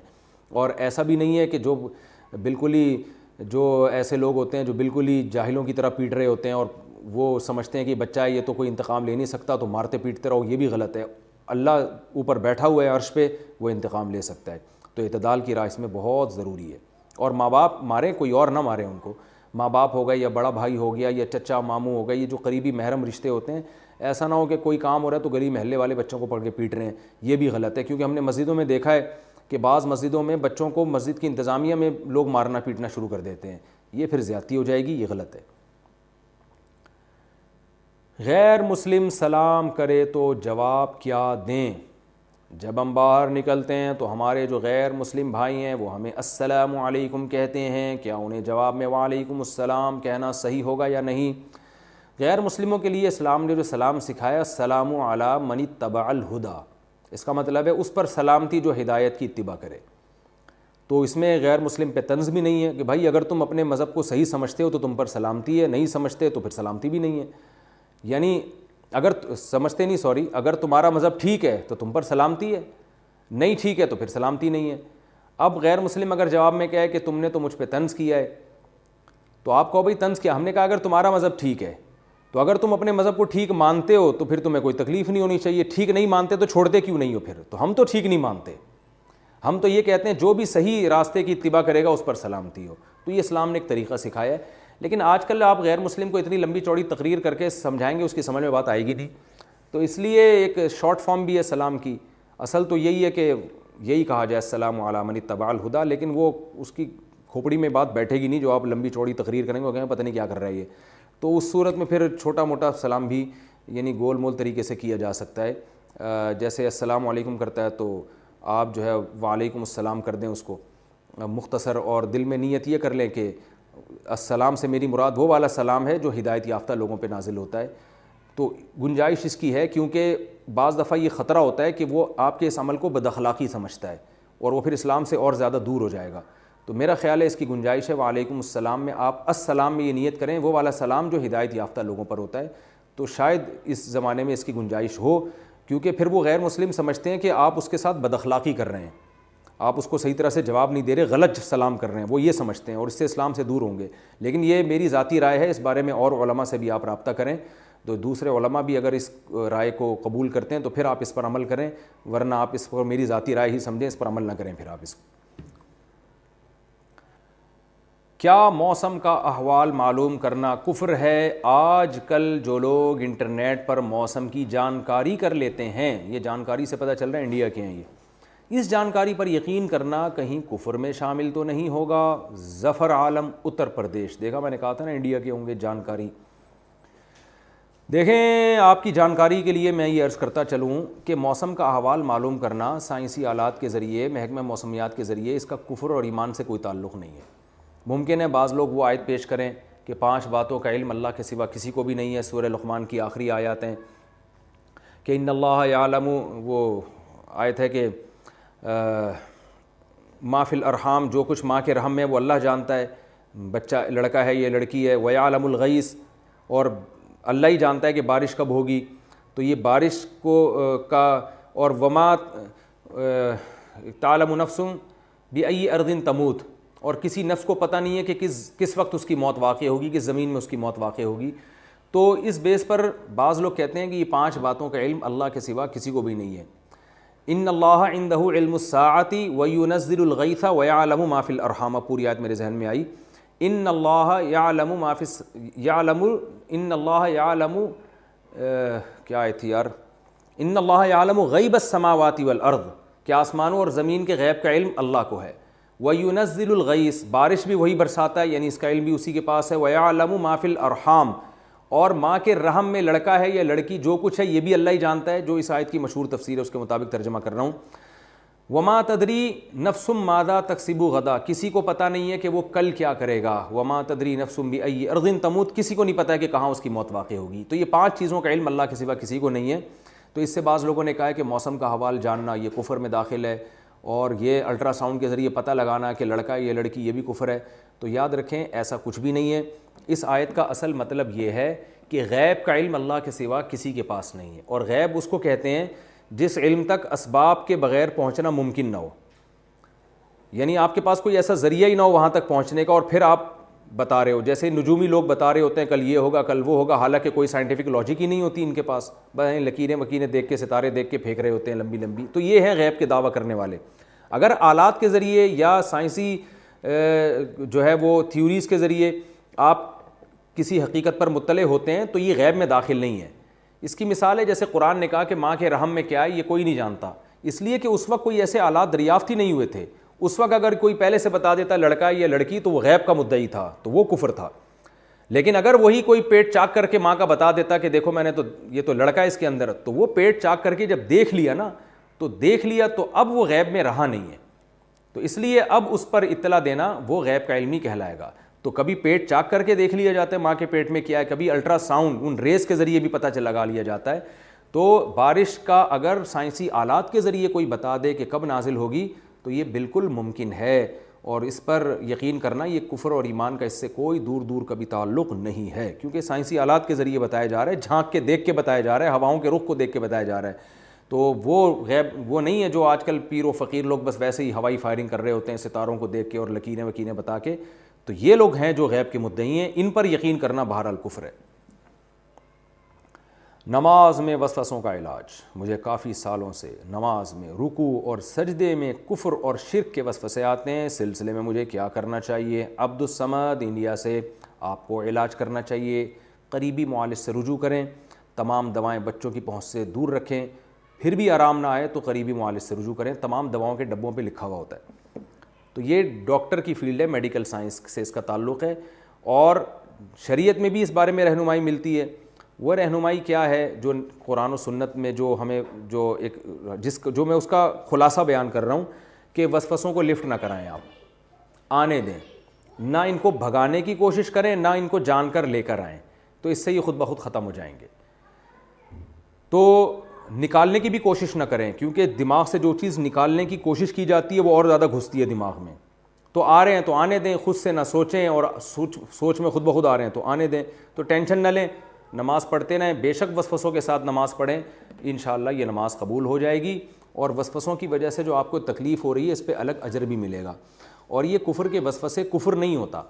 بلکہ حدیث میں اس کو عین ایمان کی علامت قرار دیا گیا ہے کیونکہ اس پہ پریشانی ہونا اس کی علامت ہے کہ آپ اس پہ خوش نہیں ہیں تو اس لیے یہ کوئی کفر نہیں ہے یہ محض شیطان کو ایک جو ہے نا انسان کو پریشان کرنے کے لیے شیطان کچھ نہ کچھ کچوکے لگاتا رہتا ہے تاکہ انسان کا دل عبادت میں نہ لگے تو اس کو لفٹ نہ کرائیں شیطان خود ہی چھوڑ دے گا کچھ دنوں میں آپ پوچھیں بھی نہیں کسی سے اس بارے میں عید گاہ میں جنازہ پڑھنے کی حیثیت کیا جنازے کی نماز عید گاہ پڑھ سکتے ہیں اس میں لوگوں کی مختلف آرا ہیں اس بارے میں وضاحت فرما دیں محمد توصیف انڈیا سے میرے علم میں کوئی ایسی حدیث نہیں ہے جس میں عید گاہ میں نماز جنازہ پڑھنے سے منع کیا گیا ہو جنازہ کہیں بھی پڑھا جا سکتا ہے مسجد میں البتہ پڑھنا مکرو ہے ناپسندیدہ ہے کیا قضا نمازیں بیٹھ کر پڑھ سکتے ہیں قضا نمازوں کا آسان طریقہ قضا نمازیں بیٹھ کر پڑھ سکتے ہیں یا نہیں اگر قضا نمازیں کافی زیادہ ہوں تو انہیں پڑھنے کا آسان طریقہ کیا ہے محمد عمران اسلام آباد سے دیکھیے فرض نماز شرعی عذر کے بغیر بیٹھ کر پڑھنا پڑھنا جائز نہیں ہے اگر پڑھ لی تو نماز ادا نہیں ہوگی خوب سمجھ لیں وہ کھڑے ہو کر ہی پڑھنی پڑے گی آپ کو اور قضا نمازیں زیادہ ہوں آسان طریقہ یہ ہے کہ فرض کی تیسری اور چوتھی رکت میں آپ سور فاتحہ نہ پڑھیں بلکہ اس کو ایک تسبیح کے بقدر آپ کھڑے رہ کر رکو کر لیں اگرچہ یہ طریقہ خلاف سنت ہے لیکن بہت زیادہ نمازیں جمع ہو گئی ہیں ان میں ٹائم بہت لگ رہا ہے تو پھر اس طریقے پر عمل کیا جا سکتا کیا جا سکتا ہے کہ فرض کی تیسری اور چوتھی رکت کو آپ کیونکہ اس میں قرات کرنا واجب نہیں ہے ممکن ہے بہت سے لوگ یہ فوراً حدیث پیش کر دیں لا صلاۃ اللہ و فاتح حت کتاب سوریہ فاتحہ کے بغیر نماز ہی نہیں ہوتی تو سور فاتحہ کے بغیر حدیث میں آتا ہے نماز نہیں ہوتی یہ نہیں آتا کہ رکت ہی نہیں ہوتی اسی وجہ سے امام مالک کا تو قول ہے مشہور قول وہی ہے کہ چاروں رکتوں میں سے ایک میں بھی اگر سور فاتحہ پڑھ لی تو نماز ہو جائے گی چاروں میں پڑھنا ضروری نہیں ہے لیکن حنفیہ کا قول یہ ہے کہ پہلی دو رکتیں وہ دوسری پہلی کے مشابے ہے یہی وجہ ہے کہ سفر میں آخری دو رکعتیں ساخت ہوتی ہیں پہلی برقرار رہتی ہیں تو پہلی دو کا وہی حکم یعنی دوسری کا وہی حکم ہے جو پہلی کا ہے اس لیے پہلی دو میں تو واجب ہے آخری دو میں واجب نہیں ہے تو اس لیے فرض کی تیسری اور چوتھی رکعت میں اگر کوئی سور فاتحہ پڑھے تو اچھی بات ہے نہ پڑھے تو بھی جائز ہے اور صحابہ کے اس بارے میں ہمیں فتویٰ بھی ملتا ہے اس بارے میں تو اس لیے فرض میں اگر آپ تخفیف کر لیں تیسری اور چوتھی رکعت میں تھوڑی دیر کھڑے رہ کر بس رکو کر لیں تو بھی ادا ہو جائے گی لیکن یہ بہتر نہیں ہے بہتر یہی ہے کہ آپ سورہ فاتحہ پراپر طریقے سے پڑھیں لیکن بہت زیادہ نمازیں جمع ہوں تو اس شارٹ طریقے پر عمل کیا جا سکتا ہے مگر وطر میں ایسا نہیں ہوگا وطر میں آپ کو تیسری رکت میں بھی تلاوت بھی کرنی پڑے گی اور فاتحہ بھی پڑھنی پڑے گی وضو میں دانت سے خون آئے تو کیا حکم ہے وضو کے دوران دانتوں سے خون نکلتا ہو تو وضو ہوگا یا نہیں نیز عام حالات میں دانت سے خون نکلے تو اسے نگلنا حرام ہوگا یا نہیں محمد شہباز انڈیا سے دیکھیے وضو کے دوران اگر دانت سے خون نکل آیا تو ہلکا سا خون ہے تو کوئی فرق نہیں پڑتا اس سے لیکن اتنا خون ہے کہ تھوک پہ غالب آ گیا یعنی آپ نے جب تھوک پھینکا تو اس میں سرخی زیادہ ہو تھوک کم ہو سرخ سرخ پناہ زیادہ آ جائے تو وضو ٹوٹ جائے گا پھر اس کو یوں سمجھا جائے گا جیسے خون نکل کے بہہ گیا ہے اور ایسے خون کو نگلنا بھی حرام ہے کیونکہ بہتا ہوا خون ہے اور اگر اس سے کم کم ہے تو پھر وہ ناپاکی کے حکم میں نہیں ہے نہ تو اس سے نکلنے سے وضو ٹوٹے گا نہ وہ حلق میں جانے سے حرام ہونے کا اس حرام کہا جائے گا اس کو لیکن وہ حلق میں جاتا نہیں ہے اتنا تھوڑا ہوتا ہے جاتا اکثر جب ہی ہے جب زیادہ نکل جائے وہ کیا دل میں ارادے سے طلاق ہو جاتی ہے اگر دل میں ارادہ کر لیا کہ میں یہ کام کروں تو مجھ پر میری بیوی حرام ہو جائے گی اور وہ کام غلطی سے کر لیا جائے تو کیا بیوی حرام ہو جائے گی عادل صاحب ریاض سے نہیں جناب دل میں ارادہ کرنے سے طلاق نہیں ہوتی طلاق کے لیے زبان سے الفاظ نکالنا ضروری ہے اگر آپ نے زبان سے یہ الفاظ کہے کہ میں نے فلاں کام کیا تو مجھ پر بیوی حرام ہے اور پھر آپ نے فلاں کام کر لیا تو بیوی واقعی حرام ہو جائے گی نکاح ٹوٹ جائے گا ایک طلاق ہوگی اور نکاح ختم ہو جائے گا آپ کا اس سے دوبارہ نکاح کرنا پڑے گا تو اس لیے ایسی باتیں سوچنی بھی نہیں چاہیے جو سوچتا ہے زبان پہ بھی وہی لاتا ہے لیکن زبان سے ادا کرنا ضروری ہے کرپٹو کرنسی سے پیسے کمانا جائز ہے یا نہیں کیا کرپٹو کرنسی جائز ہے کچھ پیسے پے کر کے اسے خریدا جاتا ہے پھر اس کی ویلیو بڑھتی رہتی ہے اور اسے بیچ کر نفع کمایا جاتا ہے کیا یہ جائز ہے یا نہیں داؤد کراچی سے دیکھیں اس بارے میں علماء کے رجحانات ہیں میرا بھی رجحان ہے لیکن فتویٰ نہیں ابھی کسی بات پر لہذا بر صغیر کے علماء اور بہت سے دنیا بھر کے علماء سر جوڑ کے بیٹھے ہوئے ہیں اور اس بارے میں ابھی تک کوئی صحیح مستند رائے سامنے نہیں آئی ہے تو ہماری بھی اس بارے میں خاموشی ہے اس کی وجہ یہ ہے کہ جلدی کسی بات میں فتویٰ نہیں دینا چاہیے کیونکہ ایسا نہ ہو کہ آج اس کے فائدے نظر آ رہے ہیں کل ایسا نہ ہو کہ اربوں خربوں کا مالیت کا لوگوں کو نقصان ہو جائے کیونکہ یہ فرضی کرنسی ہے کوئی حقیقت تو ہے نہیں تو میں یہ نہیں کہہ رہا کہ حرام ہے ناجائز ہے لیکن ہم جائز کہنے میں بھی توقف کر رہے ہیں اور جن ملکوں نے اس کو کی قانونی اجازت دی ہے نا انہوں نے بھی اس کو ایک کرنسی کے طور پہ جہاں تک میری معلومات ہیں میں وہ بتا رہا ہوں آپ کو اگر یہ آج کی تاریخ میں ہو سکتا ہے یہ ریسرچ چینج ہو چکی ہو تو ایک الگ بات ہے اب تک جو میری معلومات ہیں وہ یہ ہے کہ دنیا کے جن ملکوں نے اس کی قانونی اجازت دی ہے انہوں نے بھی لوگوں کو اس سے لین دین کی اجازت دی ہے صرف اس کو ایز اے کرنسی قبول نہیں کیا ہے یعنی قانونی طور پر ابھی تک دنیا میں اس کو ایز اے کرنسی کے لیا نہیں گیا ہے تو ایک چیز کی پرمیشن دے دینا استعمال کی ایک الگ چیز ہوتی ہے ایک ہوتا ہے گورنمنٹ اس کو یا یونائٹڈ نیشن خاص طور پر اس کو ایز اے کرنسی قبول کر لے وہ ابھی تک نہیں ہوا ہے تو جب تک یہ ایز اے کرنسی اس کو قبول نہیں کیا جاتا تو علماء اس بارے میں خاموش ہیں نہ تو ہم اس کے ناجائز ہونے کا فتویٰ دے رہے ہیں نہ جائز ہونے کا اور مشتبہات میں سے اور مشتبہات کا حکم یہی ہے کہ اس میں احتیاط کے پہلو کو ترجیح دینی چاہیے خاص طور پر اس میں اتار چڑھاؤ بہت زیادہ ہے آپ کروڑ پتی بھی ہو سکتے ہو تو آپ کا دیوالیہ بھی ہو سکتا ہے سیکنڈوں کے اندر تو اس لیے ہم اس بارے میں خاموش ہیں وجہ اس کی ہے کہ جو بھی ماہرین ہیں خاص طور پہ جو جامع رشید جن سے میرا تعلق ہے ان کے جو بڑے بڑے مفتیان کرام ہیں وہ وہ ابھی تک جن انہوں نے بہت گہرائی میں گھس کے اس کی تحقیق کی ہے تو وہ ابھی تک اس بارے میں کوئی رائے ان کی سامنے نہیں آئی ہے رجحانات ہیں کسی کا رجحان ہے کہ جائز ہے کسی کا رجحان ہے کہ ناجائز ہے لیکن فتویٰ ابھی تک کسی نے نہیں دیا اس بارے میں جماعت میں بیچ صف میں بیٹھ کر نماز پڑھنا اکثر مسجد میں لوگ صف کے بیچ میں بیٹھ کر نماز پڑھتے ہیں یا کرسی لگا لیتے ہیں اس سے نماز پر کوئی فرق تو نہیں پڑتا یا پھر انہیں صف کے کنارے پر بیٹھنا چاہیے مبین کراچی زمین پہ اگر بیٹھنا ہو تو پھر بالکل بیچ میں بیٹھا جا سکتا ہے اور وہ صف ہی کے حکم میں یہی سمجھا جائے گا کہ یا صف میں شامل ہیں کیونکہ صحابہ کے دور میں ایسا ہوتا تھا کہ معذور لوگ بیچ میں جہاں جگہ ملتی تھی بیٹھتے تھے اس کے ساتھ ایک آدمی کھڑا ہو جاتا تھا لیکن کرسیوں کا جو حساب و کتاب ہے نا یہ بڑا ایک عجیب ہماری مسجدوں میں آ گیا ہے اصل حکم یہ ہے کہ زمین پہ بیٹھ کے آپ نماز پڑھیں ٹانگیں موڑی نہیں جاتی تو سیدھی کر لیں قبلے کی طرف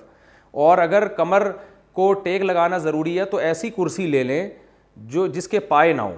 وہ زمین پہ ٹکی ہوئی ہو اور اس میں آپ پیچھے ٹیک لگا لیں بعض لوگ کمر کے مریض ہوتے ہیں نہیں وہ ٹیک لگائے بغیر نماز پڑھ سکتے تو اصل طریقہ یہ ہے کہ اپنی سرین کو زمین پہ رکھیں اور اپنے پاؤں کو قبلے کی طرف لمبا کر کے پھیلا لیں اور پھر بیٹھ کے نماز پڑھے اگر کھڑے ہو کر پڑھنا ممکن نہیں ہے اور ٹیک لگانا ہو تو ایسی کرسی چیئر لے لیں جو پیچھے ٹیک ہو لیکن اس کے پائے نہ ہو بلکہ زمین پہ ہو یہ سنت طریقہ ہے نبی صلی اللہ علیہ وسلم نے آخری عمر میں نمازیں بیٹھ کے پڑھی ہیں تو زمین پہ بیٹھ کے آپ نے امامت کرائی ہے تو یہ کرسیاں جو ہے نا یہ شدید ترین مجبوری کے بغیر مسجدوں میں نہ رکھی جائیں ورنہ یہ مسجدیں چرچ بن جائیں گی جس حساب سے بن رہا ہے اور ان کرسیوں کا بڑا نقصان ہو رہا ہے اس سے صفحیں بڑی خراب ہو جاتی ہیں پھر نمازی حضرات اٹھ کے جانے کے بعد کرسیوں کو ٹھکانے نہیں لگاتے تو میں لوگوں سے کہتا ہوں کچھ دنوں میں کرسیوں کے ساتھ ساتھ میز بھی آ جائے گی پھر حکے بھی چلیں گے چائے بھی چلے گی اور مسجد میں وہی گپ شپ کا ماحول بن جائے گا لوگ چاروں طرف کرسیاں ڈال کے ٹانگ پہ ٹانگ رکھ کے بیٹھے ہوئے ہوں گے تو وہی ماحول بن جائے گا جو مسجدوں میں ایک حسن ہے سادگی جو سنت سنت سے چلی آ رہی ہے وہ ختم ہونے والی ہے یہ میری پیش گوئی آپ سن لیں اور اب میز کے ساتھ کرسیوں کے ساتھ تھوڑے دنوں میں آپ دیکھیں میز بھی آئے گی چائے بھی چلے گی اس کے اوپر تو اس لیے زمین پہ بیٹھیں شدید مجبوری کے بغیر کرسی کا استعمال نہ کریں بہت سخت مجبوری ہے تو ایک الگ بات ہے تو پھر اس میں ہونا یہ چاہیے کہ وہ سائڈ پہ ہو کرسی نمازی کے بیچ میں نہ ہو افضل یہی ہے میں فرض نہیں کہہ رہا افضل یہ ہے کہ وہ کنارے پر ہو اور تاکہ صفوں کا اتصال بھی یعنی صفوں میں کیونکہ جب جو کرسی پہ ہوتا ہے نا جب وہ کھڑے ہو کر صف میں کھڑے ہوتے ہیں تو وہ سب سے آگے آگے کھڑے ہوئے ہوتے ہیں تو اس سے بھی صف ٹیڑھی میڑھی ہو رہی ہوتی ہے تو یہ بڑی خرابیاں ہیں اس میں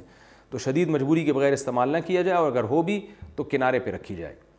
لیکن بیچ میں بھی اگر کوئی رکھ لے گا تو نماز بہرحال ادا ہو جائے گی یہ دیکھو کیا سوال پوچھا انہوں نے ہم بستری کا شرعی طریقہ محمد رفیع صاحب پوچھ رہے ہیں میں بتا نہیں رہا کہاں سے ہیں تاکہ ایسا نہ ہو ان کے گھر والے جان لیں میری انقریب شادی ہونے والی ہے مجھے زوجہ سے سے قربت کا سنت طریقہ بتا دیں یہ سوال حیا کے خلاف ہے اور میں حیا کے خلاف سوالات نہ پڑھتا ہوں نہ اس کے جواب دیتا ہوں لیکن چونکہ یہ سوال بہت زیادہ لوگ پوچھتے ہیں تو میں نے ہمت کر کے آج یہ پڑھ لیا ہے اور اس میں لوگ غلط گائیڈ بھی کر رہے ہیں تو اس لیے میں اس کا جواب دے رہا ہوں کہ اسلام میں کوئی خاص طریقہ نہیں ہے اس کا اس پہ فالتو کتابیں لوگوں نے لکھی ہوئی ہیں پتہ نہیں کیا کیا وہ ایسے ہی لوگوں کی آ رہا ہے تو یہ چیز نیچرل ہے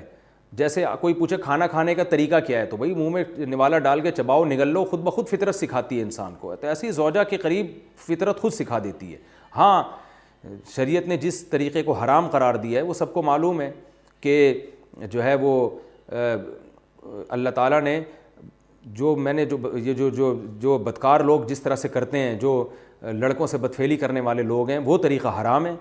تو باقی اللہ تعالیٰ نے میاں بیوی کا معاملہ رکھا ہے ایک دوسرے کا لباس ہیں تو کمرے کی باتیں ہیں وہ وہ جیسے چاہیں مناسب سمجھیں وہ ان کا اپنا ذاتی عمل ہے اس کا کوئی خاص طریقہ نہیں ہے اور یہ نیچر انسان کو خود سکھاتی ہے نہ یہ طریقے نہ کسی سے سیکھنے کی ضرورت ہے بعض لوگ تو حد حد حد درجے کی بے شرمی کرتے ہیں وہ شادی سے پہلے جو ہے وہ فوہش فلمیں دیکھتے ہیں تاکہ ہمیں طریقہ آ جائے یہ انتہائی درجے کی بےحودگی ہے انتہائی درجے کی ایک لانتی عمل ہے یہ تو یہ کوئی خاص طریقہ نہیں ہے میاں بیوی ایک دوسرے کا لباس ہیں وہ جس طرح سے ایک دوسرے کو سیٹسفائی کر سکتے ہیں وہ کر لیں تاکہ ان کی توجہ کسی اور طرف نہ جائے وہ حلال کی تسکین ان کی بند کمرے کے اندر ہو جائے اور یہ باتیں لوگوں سے شیئر بھی نہیں کرنی چاہیے آج یہ بھی ایک حرام کاری ہو رہی ہے میں بہت سخت الفاظ استعمال کر رہا ہوں اس لیے کہ یہ اور میرے پاس کوئی ہلکا لفظ نہیں ہے وہ کیا ہوتا ہے کہ مرد اپنی زوجہ سے ہم بستری کر کے اس کے راز دوستوں کے سامنے فاش کر رہا ہوتا ہے میں نے ایسے کیا میں نے ایسے کیا لڑکیاں بتا رہی ہوتی ہیں اپنی فرینڈس کو کہ میرے شوہر نے میرے ساتھ ایسے کیا یہ بہت لانتی عمل ہے آپ صلی اللہ علیہ وسلم نے فرمایا جو عورت اپنے شوہر کے راز یا شوہر بیوی کے راز فاش کرتا ہے اس پر لانت ہے حدیث کا مفہوم ہے یہ تو یہ بند کمرے کی میاں بیوی کی باتیں جس طرح سے وہ ایک دوسرے کو سیٹسفائی سیٹسفائی کر سکتے ہیں وہ کریں ایک دوسرے کے لیے وہ حلال ہیں اور بس وہ طریقہ جو لڑکوں سے بتفیلی والا طریقہ ہے وہ طریقہ اسلام میں حرام ہے اور اسی طرح اورل سیکس پہ بھی میں ایک کلپ ریکارڈ کروا چکا ہوں وہ بھی سن لیا جائے یا علماء کی جو اس بارے میں رائے ہے وہ دیکھ لی جائے تو اس کے علاوہ جو بھی ہے میاں بیوی ایک دوسرے کے لیے اللہ نے حلال کی ہے کوئی خاص طریقہ نہیں ہے اور یہ حیا کی باتیں ان کو بند کمرے کے اندر ہی رہنا چاہیے ان چیزوں کو اور اس کے لیے جو فہوش فلمیں دیکھی جا رہی ہیں یہ بہت غلط حرکت ہے اور اس میں اس کو نا ایک ایجوکیشن کا نام دے دیا گیا اس زمانے میں اور سیکس کی تعلیم کے نام سے بچوں کو پڑھایا جا رہا ہے اسکول میں یہ سب بےودگی ہے لاکھوں سال سے انسان دنیا میں زندہ ہے تو کیا اس کو یہ پتہ ہی نہیں تھا اور یہ ساری ایک چھ ارب انسان ایسے ہی غیر تعلیم کے پیدا ہو گئے ہیں کیا تو یہ تو چیزیں نیچر خود سکھا دیتی ہے انسان کو کہ کیا کرنا ہے کیسے کرنا ہے اس میں کوئی اسکول کالج میں پڑھنے کی ضرورت نہیں ہے ہاں شرعی حکام اس کے دو چار ہیں وہ علماء بتاتے رہتے ہیں وہ کتابوں میں لکھے ہوئے ہیں کہ کون سا راستہ حرام ہے اور کون سے راستے میں آنا جائز ہے تو اس لیے میں نے بہت ہی دل پہ پتھر رکھ کے آج اس کو اس کلپ کو ریکارڈ کروایا ہے تاکہ لوگ اس بارے میں غلط طرف نہ جائیں اور ایک چیز کو ایک بہت بڑا ایشو نہ بنا لیں لوگ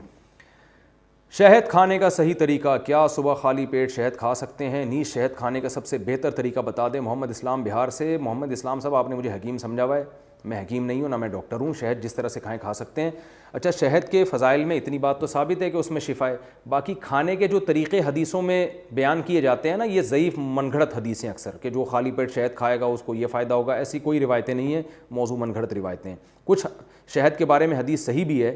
لیکن عام طور پر جو حکیموں کی کتابوں میں حدیثیں لکھی ہوتی ہیں اکثر من گھڑت ہیں تو شہد کھائیں بس نہار منہ کھائیں ناشتے کے بعد کھائیں یا آپ جانیں آپ کا پیڑ جانیں آپ کے محلے کے ڈاکٹر یا حکیم جانیں تو میں تو آپ کو یہ بتاؤں گا کہ کھائیں ضرور خالص شہد و بشرتے کے ask Mufti Tariq Masood hi I'm Daniel founder of Pretty Litter cats and cat owners deserve better than any old-fashioned litter. That's why I teamed up with scientists and veterinarians to create Pretty Litter. Its innovative crystal formula has superior odor control and weighs up to 80% less than clay litter. Pretty Litter even monitors health by changing colors to help detect early signs of potential illness. It's the world's smartest kitty litter. Go to prettylitter.com and use code ACAST for 20% off your first order and a free cat toy. Terms and conditions apply. See site for details. Softest sheet felt them imaging even softer That's what you'll feel with Bowl and Branch's organic cotton sheets. In a recent customer survey, 96% replied that Bowl and Branch sheets get softer with every wash. Start getting your best night's sleep in these sheets that get softer and softer for years to come. Try their sheets with a 30 night guarantee. Plus, get 15% off your first order at bowlandbranch.com. Code BUTTERY. Exclusions apply. See site for details. This Mother's Day, treat mom to healthy, glowing skin with Osea's limited edition skincare sets. Osea has been making clean, seaweed-infused products for nearly 30 years. Their advanced eye care duo brightens and firms skin around your eyes, while the Golden Glow Body Trio nourishes and smooths skin all over. Go to OSEAMalibu.com and use code MOM for 10% off your first order site-wide.